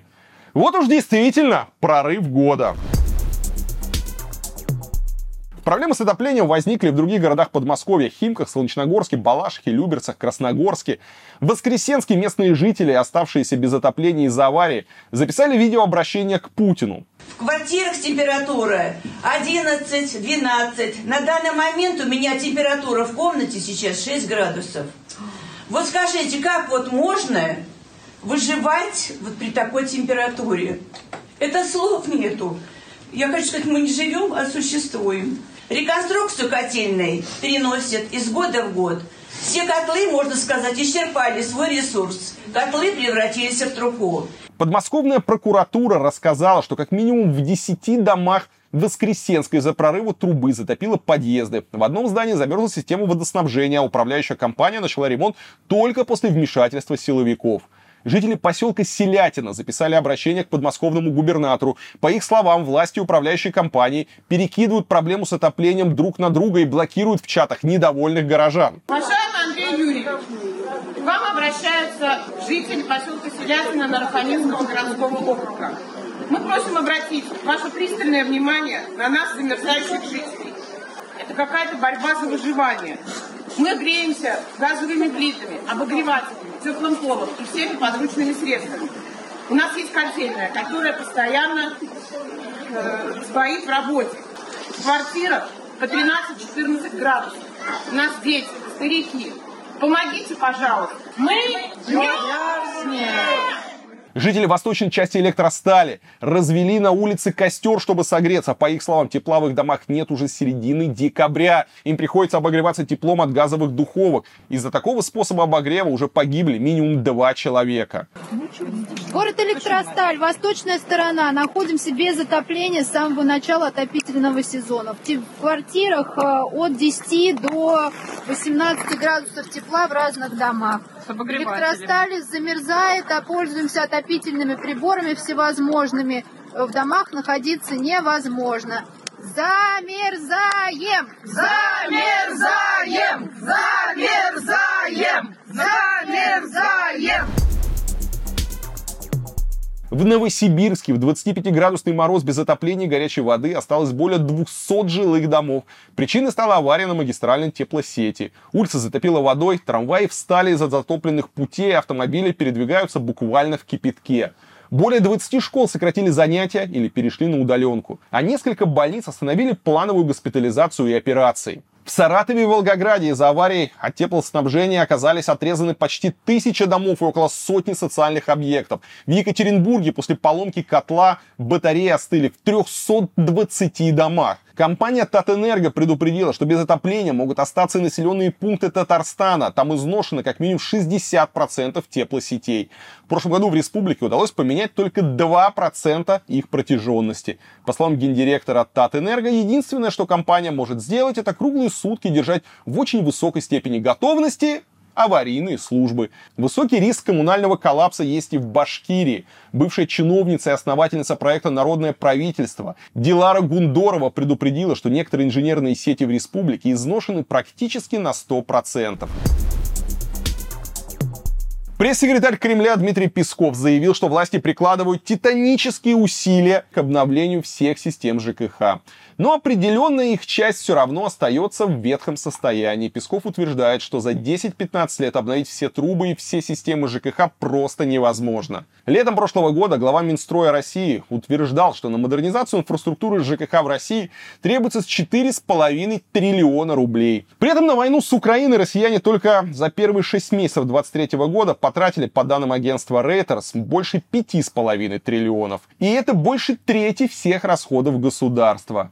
Конечно, что бы там ни говорил Песков и другие чиновники, а, все зависит исключительно от желаний. Потому что если тратить все деньги на военные бюджеты, если тратить деньги на ракеты, которые уничтожают дома и города в соседней стране, то понятно, что денег э, на себя уже не останется. Понятно, если кто-то думает, что эти рекордные оборонные бюджеты никак не коснутся простых людей, простые города, то вот вам пример, да, вот уже, да, вторая зима войны. Ребят, вторая зима войны все прорывает. А сотни домов остаются без тепла, Люди греются у костров. Интересно, никто из них не задумывается вообще, а что происходит. Это же происходит не то, что там в Подольске, да. Вот частная котельная, какие нехорошие, происходит по всей стране.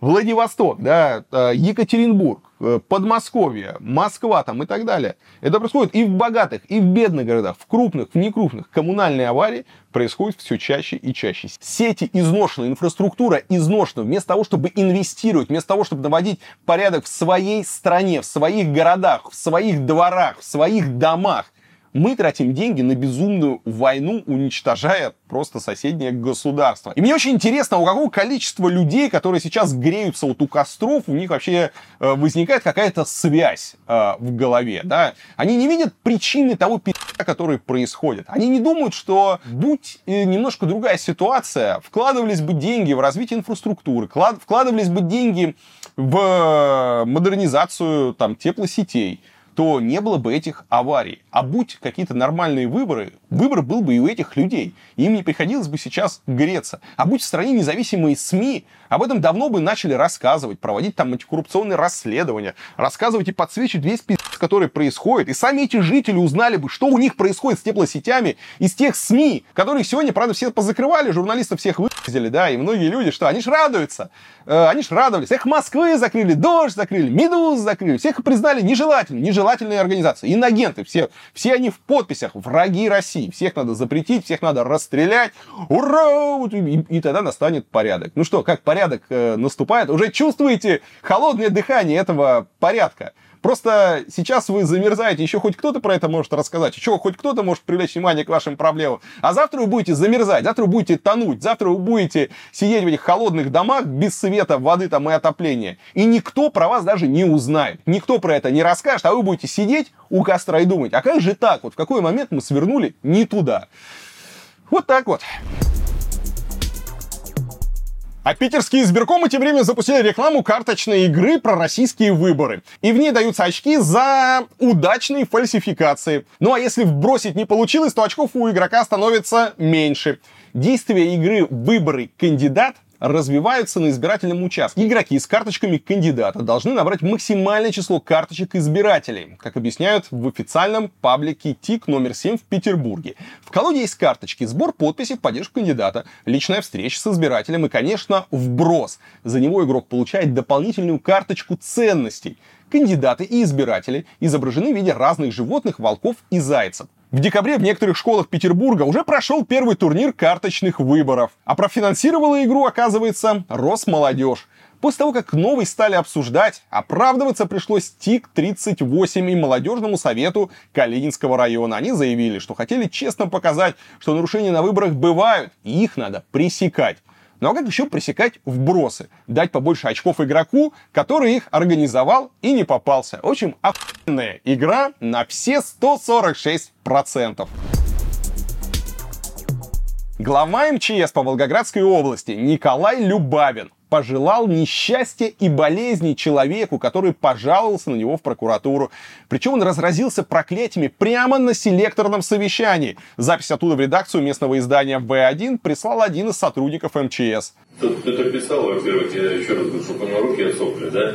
Вот, и онкология заболела вся семья. Я не, постоянно, не пожалеюсь этого сказать, потому что Э, вот, ну, действительно, когда люди инфантильные свои мысли шизофренически пишут, они не понимают, что они делают, да? А пригорело так у Любавина из-за жалобы на то, что он якобы лоббирует банк открытия, в котором работает его жена. Видео с проклятиями разлетелось по чатам МЧСников, а оттуда оно попало уже в руки к журналистам. Ну а сам Любавин от любых вопросов журналистов, конечно же, спрятался. Но несем свою небольшую лепту в прославление этого замечательного в кавычках человека. Мне кажется, страна должна знать своих героев. Возможно, в следующий раз товарищ будет немножечко следить за языком. Z-канал Fighter Bomber опубликовал пост, которым умолял прислать дров на военный аэродром Миллерово в Ростовской области, потому что там замерзали российские пилоты. «Денег не надо, мне вообще ничего не надо, надо привезти дров на этот аэродром», заявил он. Вскоре этот пост был удален, а в следующем авторы сообщили, что проблема решилась и дрова привезли. Ну и заодно привезут и от начальства. Но авторы Z-канала по этому поводу не унывают, потому что ли лучше, чем замерзнуть. Кстати, помните, как в прошлом году российская пропаганда пугала Украину и Европу большой зимой? А зима будет большая. кажется, что-то пошло не так.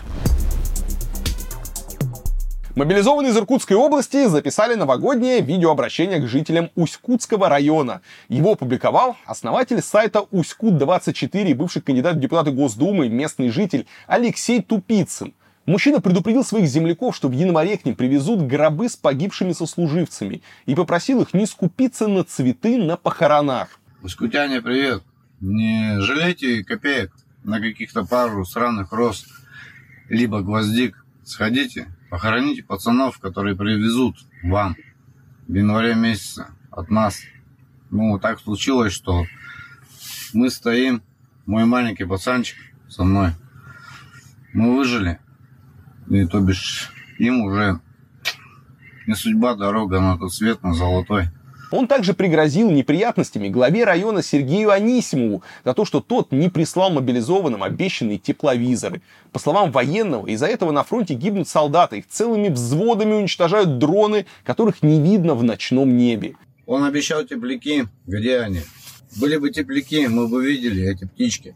Мы бы замечали эти дроны. Мы бы все наблюдали. Пацаны вчера зашли, взвод, взвод, целый взвод. Тот, кто служил, тот поймет.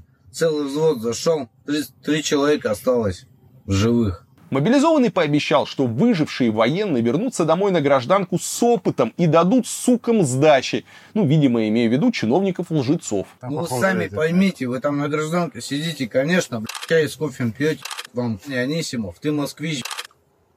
Либо мы приедем, мы по-любому приедем принципе, понятно, почему Минобороны не торопится возвращать с фронта тех, кто был мобилизован осенью 22 года. Если они вернутся массово, то даже у российских чиновников и силовиков начнется веселая жизнь. А пока командование может бросать мобилизованных в очередной мясной штурм или запереть их в яме за отказ в него идти. Ну и для режима, как вы понимаете, для стабильности это много безопаснее и проще, чем работать с теми, кто возвращается. О, друзья, интересная новость из Белгорода. Помните все эти страшные кадры, как э, по центру Белгорода падают ракеты, погибают люди? А эти кадры в конце года потрясли страну, кого-то отрезвили, кто-то, может быть, немножко понял вообще, что происходит, да, что вот так вот выглядит война, что это ну, никакая не спецоперация. Когда происходили обстрелы Белгорода, в том числе я выпускал про этот сюжет, э, мы говорили там с местными жителями, одна из проблем была в том, что закрыто бомбоубежище, то есть даже когда раздается сирена, люди не могут спрятаться от обстрелов, не могут э, найти убежище и не могут себя защитить. И вы знаете, как на это отреагировали белгородские власти? Белгородский губернатор Гладков объявил жителям, что он не будет открывать подвалы на случай новых обстрелов. И все это из-за террористической опасности. Ну, вы понимаете, дескать, если подвалы не закрывать, то туда могут зайти террористы. Поэтому пусть жители Белгорода бегают по улицам во время ракетной угрозы, ведь они, как говорит губернатор Гладков, не крысы, чтобы прятаться по подвалам. Ну, то есть по подвалам прячутся только крысы. Мне очень понравились слова владыки Иоанна на службе, когда я был с ним. Владыка сказал о том, что враг никогда не добьется своей цели, потому что мы не крысы. Мы никогда не будем сидеть в подвалах. Мы будем стоять каждый на своем рабочем месте и выполнять свои задачи. А нормальные русские люди, нормальные мужики, э, по мнению Гладкова, они выходят на площадь с семьями, с детьми, и встречают ракеты, встречают дроны. Ну что, если э, ПВО не может Белгород защитить от э, обстрелов, если вот так сложилась ситуация, что идет война, и что Белгород прифронтовой город, и что Белгород обстреливают, ну не ползать же как крысы по подвалам. Выйдем лицо к лицу, покажем, покажем украинцам, что мы грудью будем встречать эти ракеты, мы детей поставим перед ракетами, стариков поставим перед ракетами, женщин, нормально, устроим массовые гуляния даже перед обстрелами. Все правильно, все правильно никак в подвалы не пойдем, в подвалы не пойдем. Это все, конечно, удивительно, но эту прочувствованную речь о крысах Гладков произносил почему-то не на улицах Белгорода, когда ракеты свистели у него над головой, а почему-то в Москве, в павильоне ВДНХ. А, там он вместе с московскими чиновниками праздновал день основания Белгородской области. По словам губернатора, он не стал отменять праздник, чтобы враг не добился своей цели. Ну, фуршет уже оплачен, вы понимаете, из бюджета уже баблишка на коньячок, на черную икру-то потрачен, ну не отменять же праздник, да, а то украинцы будут радоваться. Вот на зло украинцам праздник будет, вот, э, чтобы они расстроились, чтобы губернатор нормально гульнул в Москве. Во время удара ВСУ 30 декабря в Белгороде, хочу напомнить, погибло 25 человек. и больше 100 получили ранения. Если бы в Белгороде нормально работала система предупреждения, если бы были открыты убежища, и народ понимал бы, как им во время воздушных обстрелов, э, как им укрываться и прятаться, возможно, погибших э, было бы меньше. Да. Но в Белгороде, как вы понимаете, по мнению губернатора, бомбоубежищами, ну, не по-пацански, западло как-то, что по бомбоубежищам, это, это не годится, не годится. Ну, а тем временем белгородские остановки начали укреплять мешками с песком и бетонными плитами, чтобы защитить от обстрелов. Ими обложат все 556 остановок в городе. Вот так вот, к исходу второго года войны, война пришла, полноценно уже приходит в столицу одного из э, российских регионов. Губернатор, правда, пока, мне кажется, не понимает, что происходит, но скоро поймет. Ну и опять же, когда ты слышишь речи подобных чиновников, хотелось бы видеть его родственников, его детей на центральных площадях Белгорода во время обстрелов. Э, ну, пусть они покажут, что они не крысы, пусть они покажут, что э, им обстрелы ни почем, а то, сидя в Москве, рассказывают людям, что не надо прятаться по подвалам, может, все-таки люди начнут решать. И мне почему-то кажется, что основная причина всех этих разговоров, что бомбоубежища просто не готовы. Что если открыть подвалы, люди это то, в каком они находятся состоянии, что деньги, которые были выделены, видимо, возможно, я не знаю, да, подвалы же закрыты, но, возможно, деньги, которые были выделены на обустройство бомбоубежищ, их просто разворовали. Сейчас э, привести все это в порядок тоже невозможно, и поэтому решили их просто закрыть. А зачем нужны бомбоубежища? Чтобы они были закрыты, это не трогай. Это на Новый год. Я очень показательная новость. В ЦИОМ выяснил отношение россиян к государственной цензуре в СМИ. И что бы вы думали? Конечно же, большинство россиян предпочитают, чтобы власти ущемляли их свободу информации. По данным в ЦИОМа, большинство опрошенных россиян, это 63%, поддерживают цензуру и считают ее способом сохранения порядка. 24% заявили, что цензура в России, безусловно, нужна, а 39% что она скорее нужна. Против цензуры высказались 30% опрошенных россиян. Что характерно, за цензуру чаще всего выступают пожилые люди старше 60 лет, а против – молодежь. В целом, конечно, ничего удивительного. Общественное мнение в России формирует пожилой электорат Путина. Люди поддерживают цензуру, поддерживают закрытие э, неугодных СМИ, которые говорят плохо про нашу страну, которые видят плохое, которые видят плохое. Вот только когда беда приходит в их дом, когда беспредел приходит в их дом, когда трубу прорывает, когда холодно вдруг внезапно становится, когда пенсию там не дают, когда э, дом не ремонтируют, когда еще что-то происходит. В этот момент эти же самые люди искренне начинают удивляться. А почему про это не говорят по телевизору? А по телевизору только хорошие новости. А почему про это э, не пишут журналисты? А почему чиновники не берут трубки и не реагируют на их это? А как, как же так? А что же нам теперь делать? А куда нам идти? Они идут в суд или еще куда-то, вызывают какие-то органы и понимают, что всем на них что они никому не нужны, что они нужны раз в несколько лет, чтобы поставить галочку в избирательном бюллетене, и все. А когда случаются какие-то проблемы, они никому не нужны. Это просто расходный материал, это, вы же сами понимаете. Это электорат, электорат, он нужен только на выборах. Он с проблемами не нужен. Он не нужен с головной болью, еще что-то, он с возмущениями, с митингами. И вот он нужен в таком послушном рабском состоянии. И это послушное рабское состояние, оно действительно очень удобно, когда ничего не происходит. То есть, э, когда у тебя тепло, хорошо, там пенсия капает, там э, иногда куда-то выбираешься, ходишь там в магазин, смотришь телевизор, ты вот э, живешь в каком-то своем маленьком уютном мирку, и это действительно такая хорошая позиция, спокойно, все хорошо, замечательно, ты всем гордишься. Но потом пи*** случается, потом случается какой-нибудь беспредел. И тут ты оказываешься совершенно бессилен перед этой государственной машиной, которая стала такой мощной, такой безразличной, такой жестокой, как раз благодаря всей вот этой вот пассивности, благодаря молчанию миллионов, которые всегда за. Вот такая вот история. Много раз ее с вами обсуждали. Просто еще одна очень показательная э, статистика, очень характерная для сегодняшнего времени. Пока одни люди выходят на митинги и записывают обращение Путину. Путин очень ждет, друзья, ваше обращение. Вот ему делать на ваше обращение. И пока одни пытается до кого-то достучаться через там оставшиеся редкие, еще работающие с МИТом журналистов и блогеров. Скоро их не останется, скоро все заблокируют, не переживайте. Вот. А, другие говорят, нужно еще гаечки закрутить, нужна цензура, нужна цензура, по и побольше, и побольше, с горочкой. Ну а пока в России наступает буквально эпоха пушек вместо масла. Знаменитый Даниловский хлебзавод перестает печь хлеб и начинает производить военную продукцию. Руководство предприятия в Ярославской области решило закрыть хлебопекарную линию из-за низкой рентабельности. Глава Минсельхоза региона заявил, что объемы продукции крайне низкие и завод не выдерживает конкуренции. Поэтому теперь он будет производить тарую упаковку для изделий оборонно-промышленного комплекса. Какой-то происходит, друзья, в Эквадоре. Там вспыхнули массовые беспорядки и настоящая война наркомафии и государства. Ее спровоцировал побег из тюрьмы опасного преступника Адольфа Массиаса по кличке Фита, главаря группировки Лос Чонерос. А, эта банда занималась торговлей наркотиками, убийствами, вымогательством еще с конца 90-х. У нее была большая сеть агентов в эквадорских тюрьмах. Массиас возглавил Лос Чанерос в 2020 году, уже отбывая огромный срок в тюрьме. Его посадили в 11 за убийство и наркоторговлю. Массиус уже сбегал из тюрьмы в 2013 году, но тогда его поймали через несколько недель. Главаря банды считают причастным к убийству кандидата в президенты Эквадора Фернандо Вильявисенсио. Он был застрелен в августе прошлого года после встречи с избирателями, а незадолго до этого Фита ему угрожал. 7 января Массиес исчез из своей камеры в тюрьме Литораль в городе Гуаякиле. После этого в тюрьмах Эквадора начались бунты. Заключенные стали убивать охранников и брать их в заложники. На следующий день президент страны Даниэль Набоа объявил чрезвычайное положение. А вскоре стало известно о побеге из тюрьмы главаря еще одной банды Фабрисия Колона Пика из Лос-Лобос. Тем же вечером преступники стали массово нападать на жителей Эквадора на улицах. 9 января вооруженные боевики захватили студию телеканала TC Television в Гуякиле. Захват транслировался буквально в прямом эфире. Бандиты с автоматами ворвались в студию во время дневного выпуска новостей. Нескольких сотрудников и гостей программы они взяли в заложники и удерживали в разных помещениях.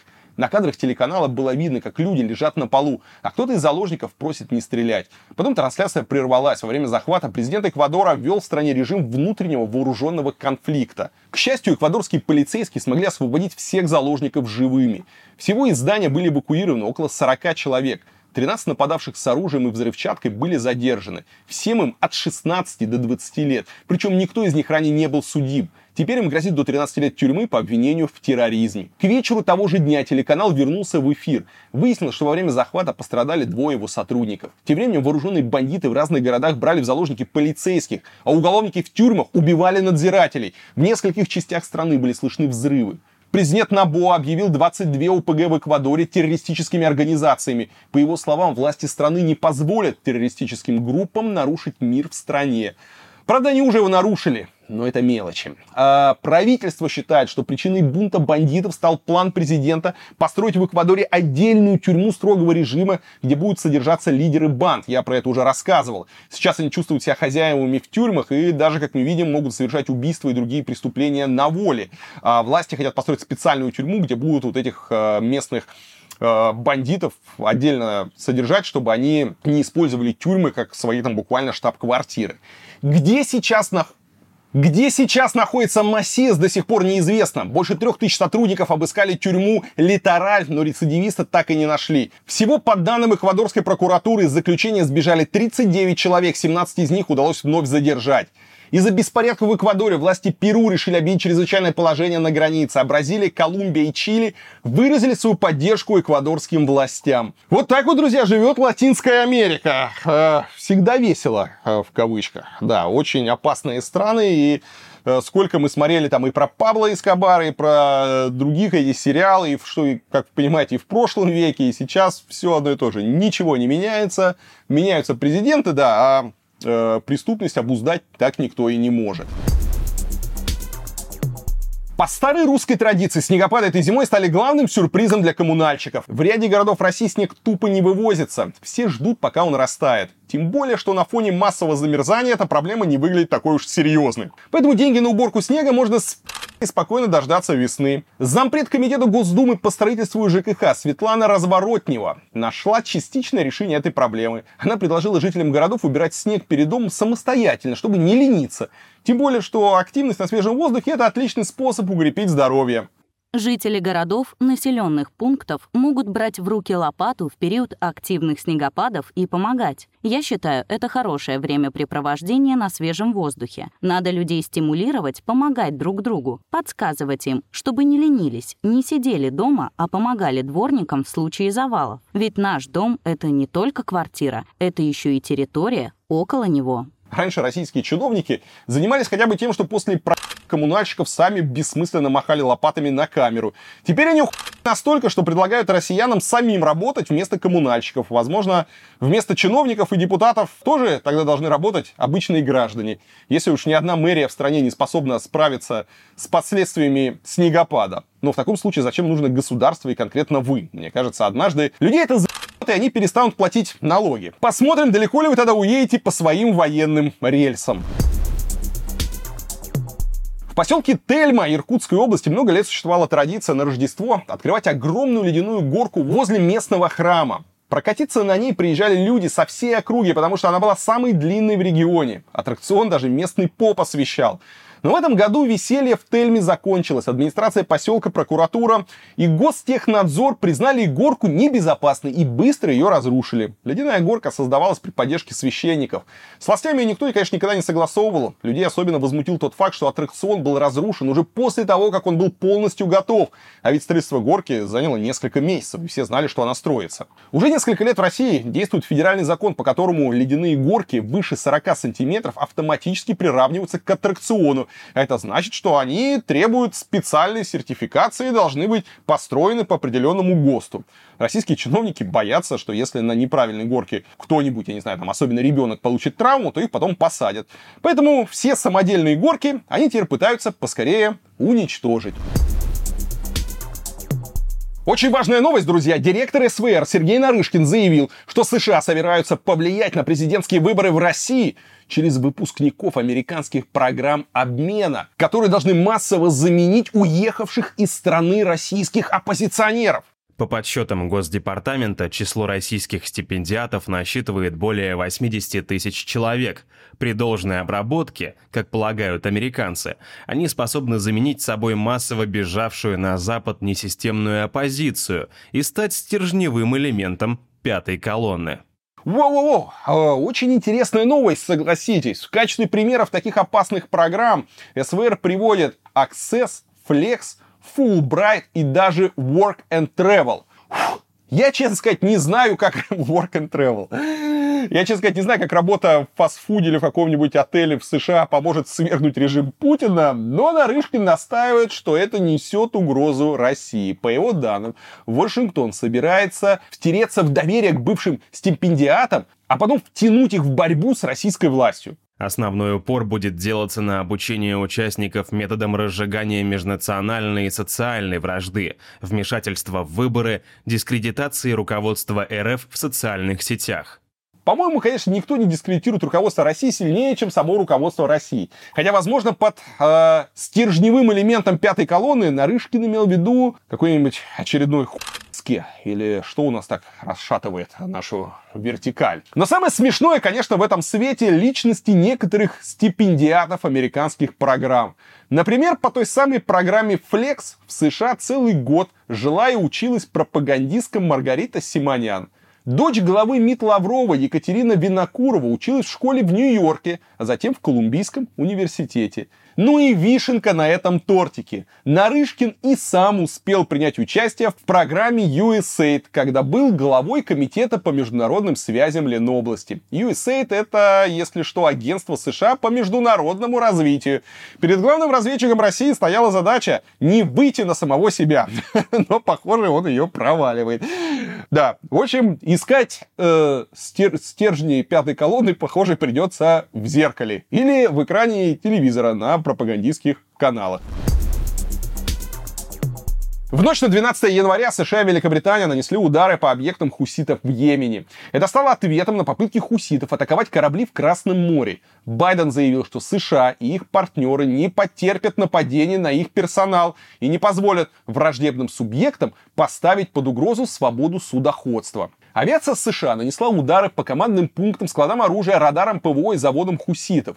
В том числе была поражена авиабаза к северу от столицы Йемена Саны и несколько военных лагерей. К самолетам присоединились военные корабли и подводные лодки. Оттуда по целям были выпущены ракеты «Томагавк». С середины ноября хуситы совершили уже 27 нападений на суда в Красном море. Они пообещали, что будут атаковать любые корабли, которые принадлежат израильским компаниям или ходят под флагом Израиля. Таким образом, по их словам, они поддерживают Палестину. Гражданская война в Йемене продолжается с 2014 года. Тогда хуситы, которых поддерживает Иран, свергли президента страны, взяли под контроль столицу и объявили о захвате власти. Сейчас они контролируют северную часть Йемена. Сунниты из Южного Йемена, которых поддерживает Саудовская Аравия, не признали власть своих противников. После начала войны в секторе Газа хуситы несколько раз э, сообщали об обстрелах территории Израиля. Ночные удары США и Великобритании не остановили хуситов от нападения на корабли. Они запустили ракеты «Земля-Земля» и якобы попали по американскому кораблю в Красном море. Во всяком случае, так утверждает иранское агентство Тасним. Пентагон эту информацию опроверг. Представитель хуситов Абдулла бен Амер пригрозил ударами по военным базам США и Великобритании на Ближнем Востоке. При этом операцию против хуситов поддержали Австралия, Бахрейн, Бельгия, Канада, Дания, Германия, Италия, Япония, Нидерланды, Новая Зеландия, Южная Корея и Сингапур. Коалиция назвала удары по базам в Йемене законной самообороной.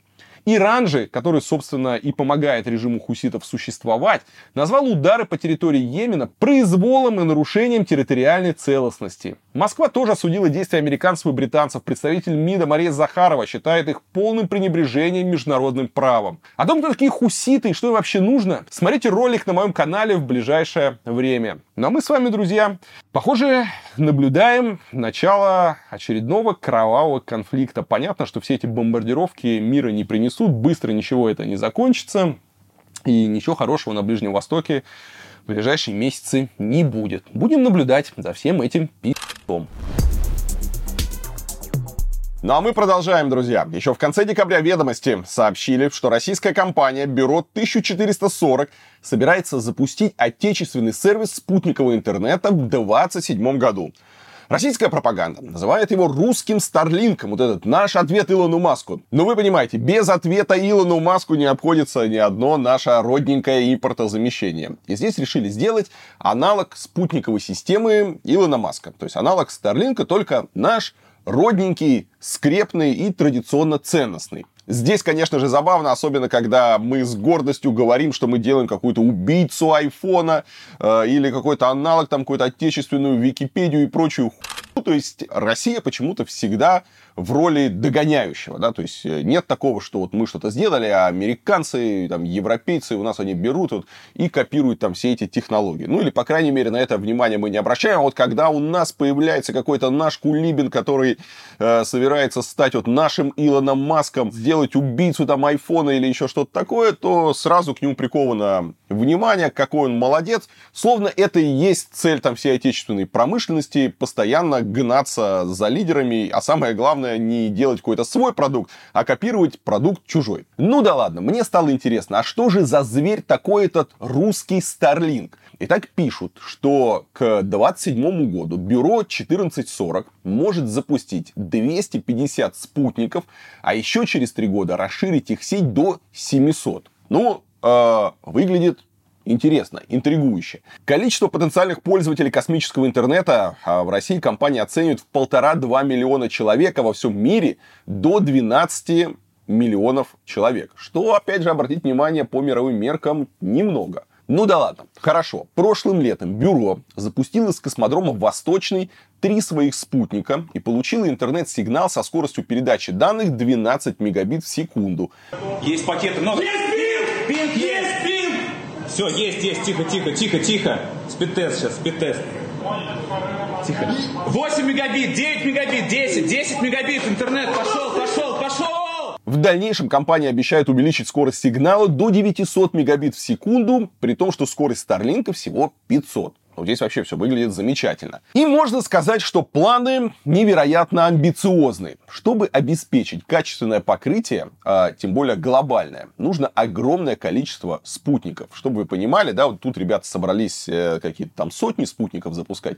У Старлинка сейчас, сейчас пять с половиной тысяч спутников. И эту группировку планируется увеличить до 12 тысяч. А дальше там еще речь идет о десятках тысяч спутников, потому что, а, чтобы все это работало эффективно, чтобы все это позволяло подключать сотни тысяч, миллионы, там, десятки миллионов пользователей, а, помимо огромного количества спутников, чтобы было, было нормальное покрытие, да, чтобы вы не ждали, когда там спутник в следующий раз пролетит и передаст вам сигнал.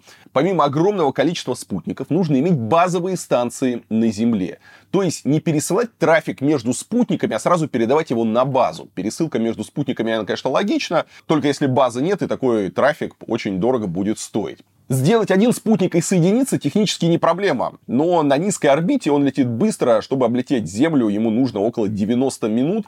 Э, ну и вот получается, что если у вас там один спутник, нужно э, ждать каждый раз, когда он окажется э, над вами. Сама же низкая орбита нужна для уменьшения пинга и мощности антенн. Поэтому, чтобы был хороший сигнал спутников, нужно очень много. Кстати, Starlink запускает сразу по 60 спутников. У них такие, как сказать, пирамидки, блинчики, блинчики из этих спутников вот так вот это выглядит. Они довольно э, большие, и Starlink на одной э, ракете за один пуск запускает сразу 60 спутников. Но помимо спутников, мало сделать спутники, потому что нужны еще пользовательские антенны. Делать их тоже дорого. Starlink, например, продает свою последнюю версию по 600 долларов но их себестоимость изначально была почти в 4 раза выше.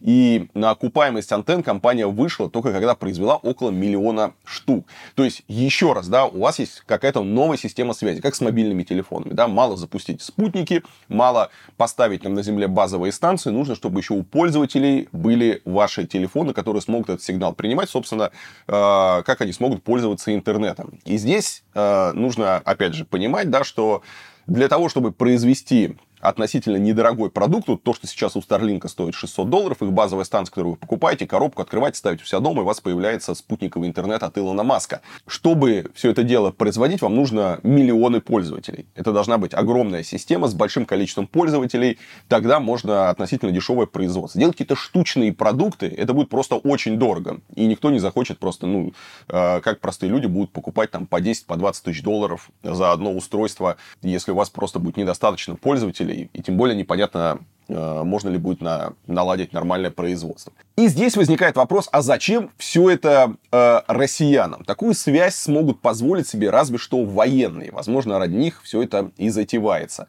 А вообще ничего не стоило просто разрешить маску, включить покрытие э, в России и установить базовые станции. Насколько я понимаю, они подключены к местным провайдерам, поэтому власти смогут э, контролировать трафик, если они там как-то за трафик переживают. Но от Старлинков э, Россия, по сути, отказалась еще до войны. В общем, пока планы развернуть сотни российских спутников выглядят так же реалистично, как планы построить тысячи полностью отечественных самолетов. В общем, вот такая вот новость, друзья, и на нее можно посмотреть с двух сторон. С одной стороны, конечно, э, нет ничего плохого, э, что какая-то компания, честно не знаю, что это за бюро 1440, э, насколько они адекватные и правильные ребята, и когда кто-то занимается какими-то технологиями, что-то запускает, что-то делает, ну, всегда хорошо, а что, а почему нет, да? Если могут, то пусть делают, и все это замечательно. С другой стороны, мы имеем, конечно, огромный вот этот вот негативный опыт э, со всеми этими убийцами айфонов, со всеми этими ее-мобилями и э, различными попытками э, как-то дать наш ответ Западу, которые, к сожалению, всегда заканчивались не каким-то качественным продуктом, которым мы могли бы гордиться, а заканчивались они всегда каким-нибудь наеб... либо просто деньги, и все убегали в туман, а потом все такие, о, помните, были планы, да? Ну, вот были планы там и станцию на Луне строить, и что только, каких только планов у нас не было. А на деле выясняется, что ничего не получается, а деньги куда-то э, растворяются, деньги как-то распыляются. Вот. Э, или же оказывается, что берут просто какие-то китайские гаджеты, китайские девайсы с Алиэкспресса и просто переклеивают шильтик, и дальше все это продают. К сожалению, при нынешней системе, которая сегодня в России сложилась, делать что-то инновационное, прорывное Э, и классное очень сложно для бизнесменов. То есть даже если приходят какие-то адекватные э, ребята, бизнесмены, которые хотят э, во все это дело вкладывать, сделать им хороший продукт очень сложно в нынешней системе с нынешним государством, с нынешним госуправлением, ограничениями, закрытыми рынками, невозможностью выходить на рынки другие, невозможностью там что-то производить. Россия находится под санкциями. И особенно от этого страдает высокотехнологичный сектор. Поэтому у меня есть опасения, что вся эта история, э, как и многие другие, она просто закончится распилом бабла. Сейчас э, пропаганда будет обсасывать э, запуск этих спутников, выделят из бюджета какие-то миллионы, миллиарды рублей, потом скажут, что что-то не работает по каким-то там причинам, и потихоньку перестанут об этом говорить, и все забудут. В общем, вот такая вот история. Интересно будет, конечно, понаблюдать, что получится. Вопросов пока возникает много. И даже те пропагандистские презентации, которые мы видим сегодня, они пока не похожи на работающие проекты. И вопросов там больше, чем ответов. Но пожелаем ребятам удачи.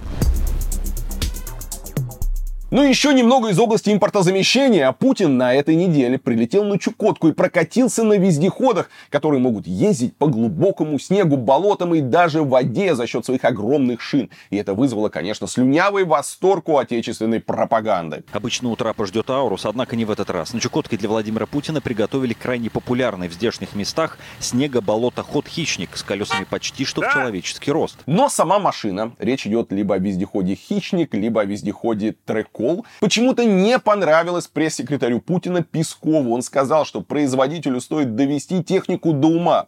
Водитель рассказал Пескову, что доволен только двигателем. Но тут есть небольшой нюанс. Оказалось, что двигатель это единственное, единственное чем был доволен э, водитель в этом отечественном вездеходе. Двигатель как раз иностранный. Если честно, то не очень. Я бы к производителям бы обратился. Ну, машину надо, конечно, доводить до ума. Наш водитель, он рассказывал, что я сам напильником ее усовершенствовал, сам докручивал и так далее. Руль работает плохо, коробка работает плохо. Очень хорошо работает двигатель, но выяснилось, что двигатель импортный. При этом Песков удивляется тому, что производитель вездеходов почивает на лаврах. А они пытаются почивать на лаврах. Ничего другого нет, поэтому все у них покупают. Это тоже проблема, с которой, кстати, нужно бороться. Была бы конкуренция побольше, они бы шевелились, а они не шевелятся. А Это вот я вот так обрушился с кричем. Надо же, оказывается, в России нет конкуренции. Интересно, а почему? В общем, все как обычно. Построили ведро с гвоздями, единственный качественный элемент которого это двигатель, разумеется, иностранный. Что ж, с нетерпением ждем полной локализации. Посмотрим, далеко ли эти вездеходы уедут на двигателях российских.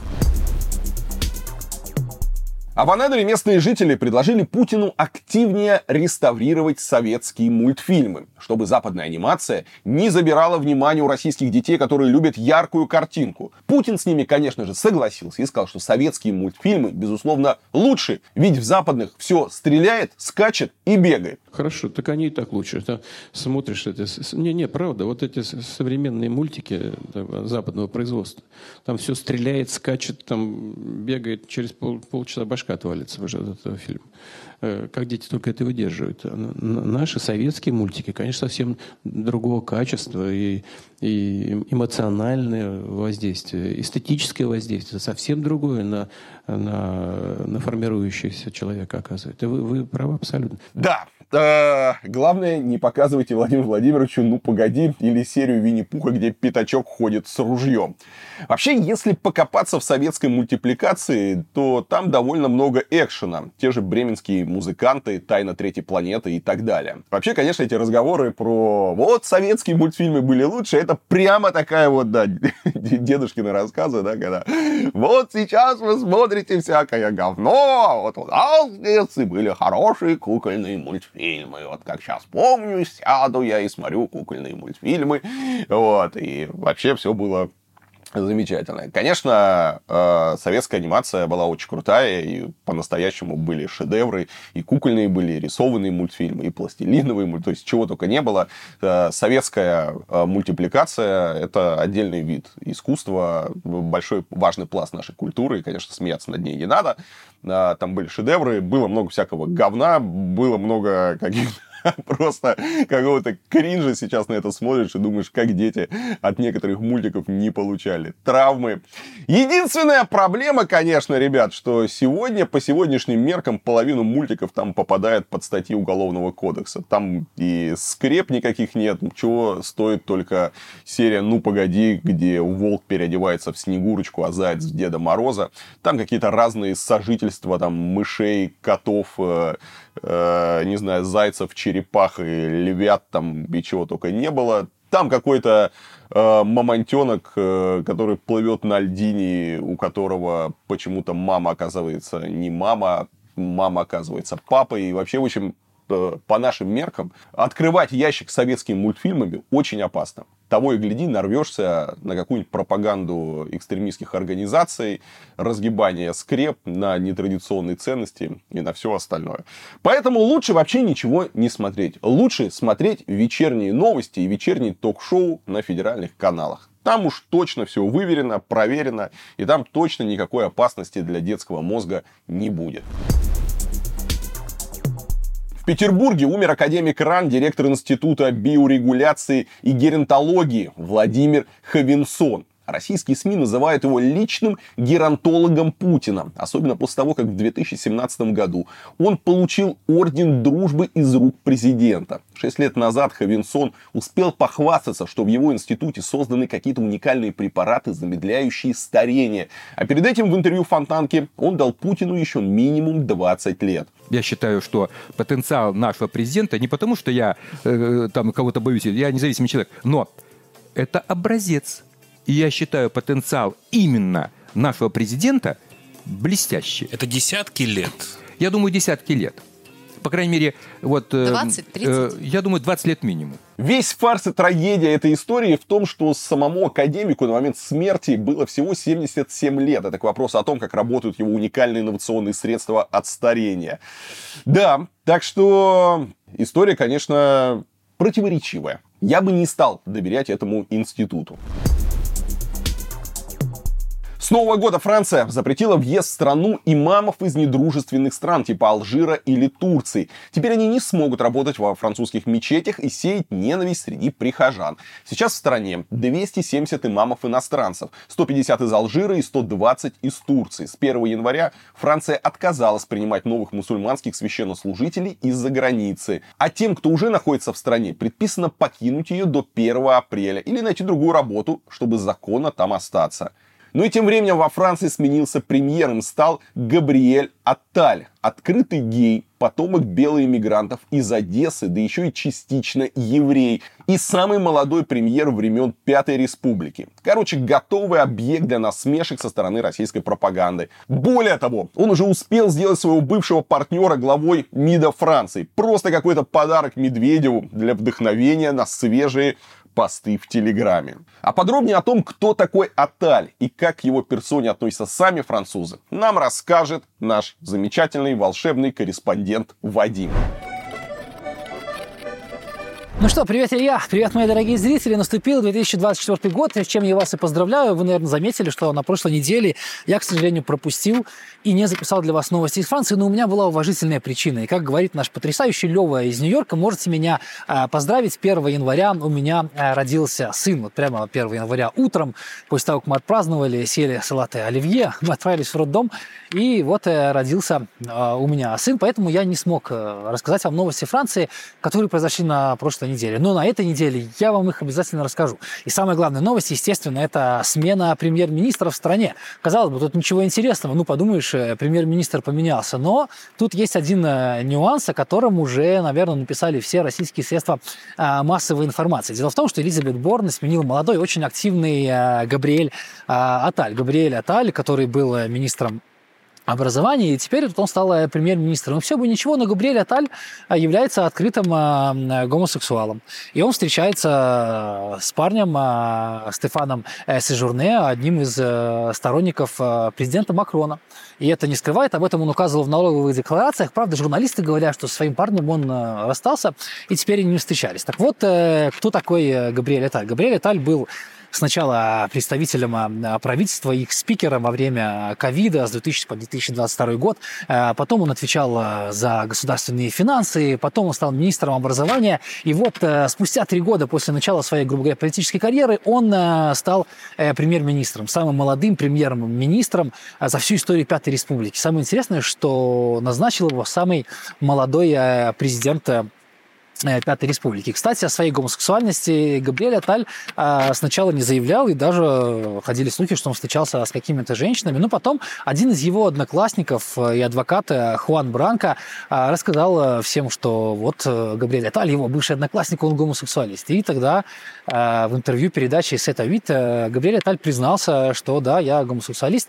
Он хотел об этом и так сделать камин но хотел сделать это именно тогда, когда он хочет, но поскольку эта информация стала уже достоянием, он он, э, в принципе, свою вот эту тайну раскрыл. Вообще Габриэль Аталь его давно прочили э, уже на этот пост. Габриэль Таль – это тот политик, которому в данный момент в правительстве доверяют э, больше всего. У него очень хорошие рейтинги, он очень молодой, активный, напоминает даже немножко Макрона. И вообще поговаривают, что Габриэль Таль – это будущий президент Франции, и вполне возможно, что действительно так оно и будет. По крайней мере, мне он э, весьма-весьма симпатичен, и если во втором туре французских выборов, как всегда, сойдется Марин Ле Пен и, например, Габриэль Аталь, я бы э, предпочел проголосовать за Габриэля Аталя.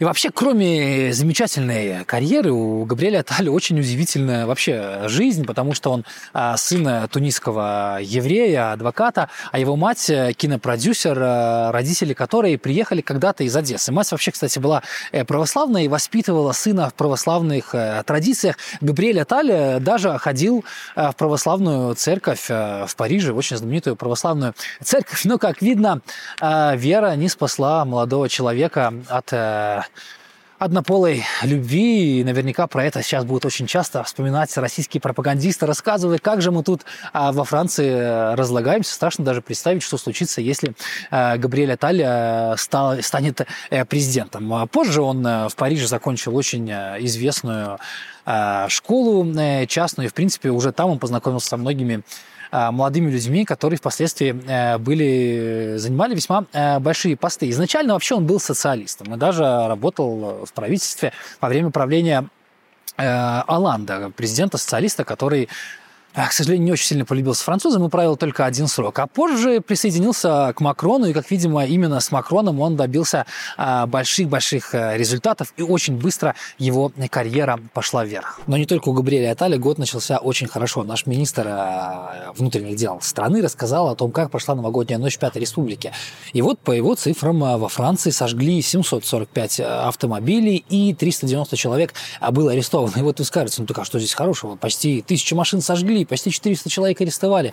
А хорошего здесь в том, что раньше эти цифры были намного больше. Так, например, в прошлом году а, на 10% машин было сожжено больше, а арестованных было а, больше на 100 человек. Дело в том, что те, кто живут во Франции, знают, что здесь есть такая традиция, можно сказать, это не очень хорошая традиция, когда в новогоднюю ночь и на 14 июля, а, в день взятия Бастилии, во Франции, в основном в неблагополучных районах, всякие хулиганы жгут машины. Я вот когда приехал во Францию, это было очень давно, я помню, сжигали практически по 3000 автомобилей э, за ночь. А вот теперь уже цифра сократилась до 750. Возможно, через пару лет машины на Новый год во Франции и вовсе э, перестанут э, сжигать. Также он сказал, что на 80% сократилось количество э, запуска петард в сторону полицейских. Непонятно, то ли стали э, полицейских уважать больше, то ли петард люди не смогли купить, потому что во Франции пиротехника запрещена на Новый год, ее нельзя купить э, в супермаркете, это как, например, э, э, в Германии. Поэтому Новый год мы отмечаем без таких массовых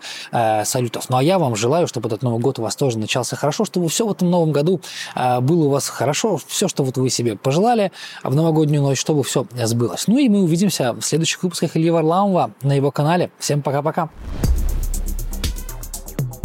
В Зеленоградске, это курортный город в Калининградской области, местный продуктовый магазин уволил кота по кличке Сергей, который успел стать его символом. Сергей проработал в магазине около трех лет. Там ему оборудовали спальные места на подоконнике, а в 2022 году котик стал лицом сети магазинов и был удостоен звания «Сотрудник года». Но в итоге Сергей стал жертвой доноса. Какая-то сука, какая-то тварь пожаловалась в Роспотребнадзор на то, что кот содержится в магазине. Его забрал домой один из сотрудников. Но Сергей все еще просится в магазин, сидит под дверью и очень грустит. Магазин открыл сбор подписи за возвращение кота в штат. Петицию подписали около 500 человек.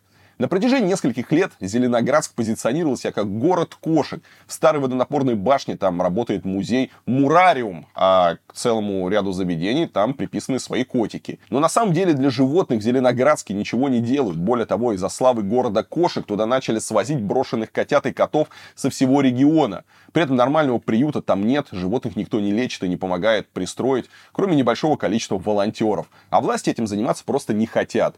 В итоге чиновники решили, что репутация города кошек обходится им слишком дорого. И решили проталкивать новый бренд – город Рос. А что делать с десятками бездомных животных, никто не знает. Скорее всего, они просто погибнут. И в этой ситуации история кота Сергея еще закончилась хэппи-эндом. У него хотя бы будет дом.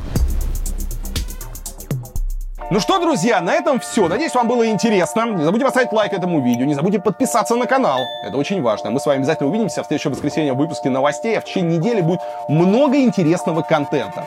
Всем пока.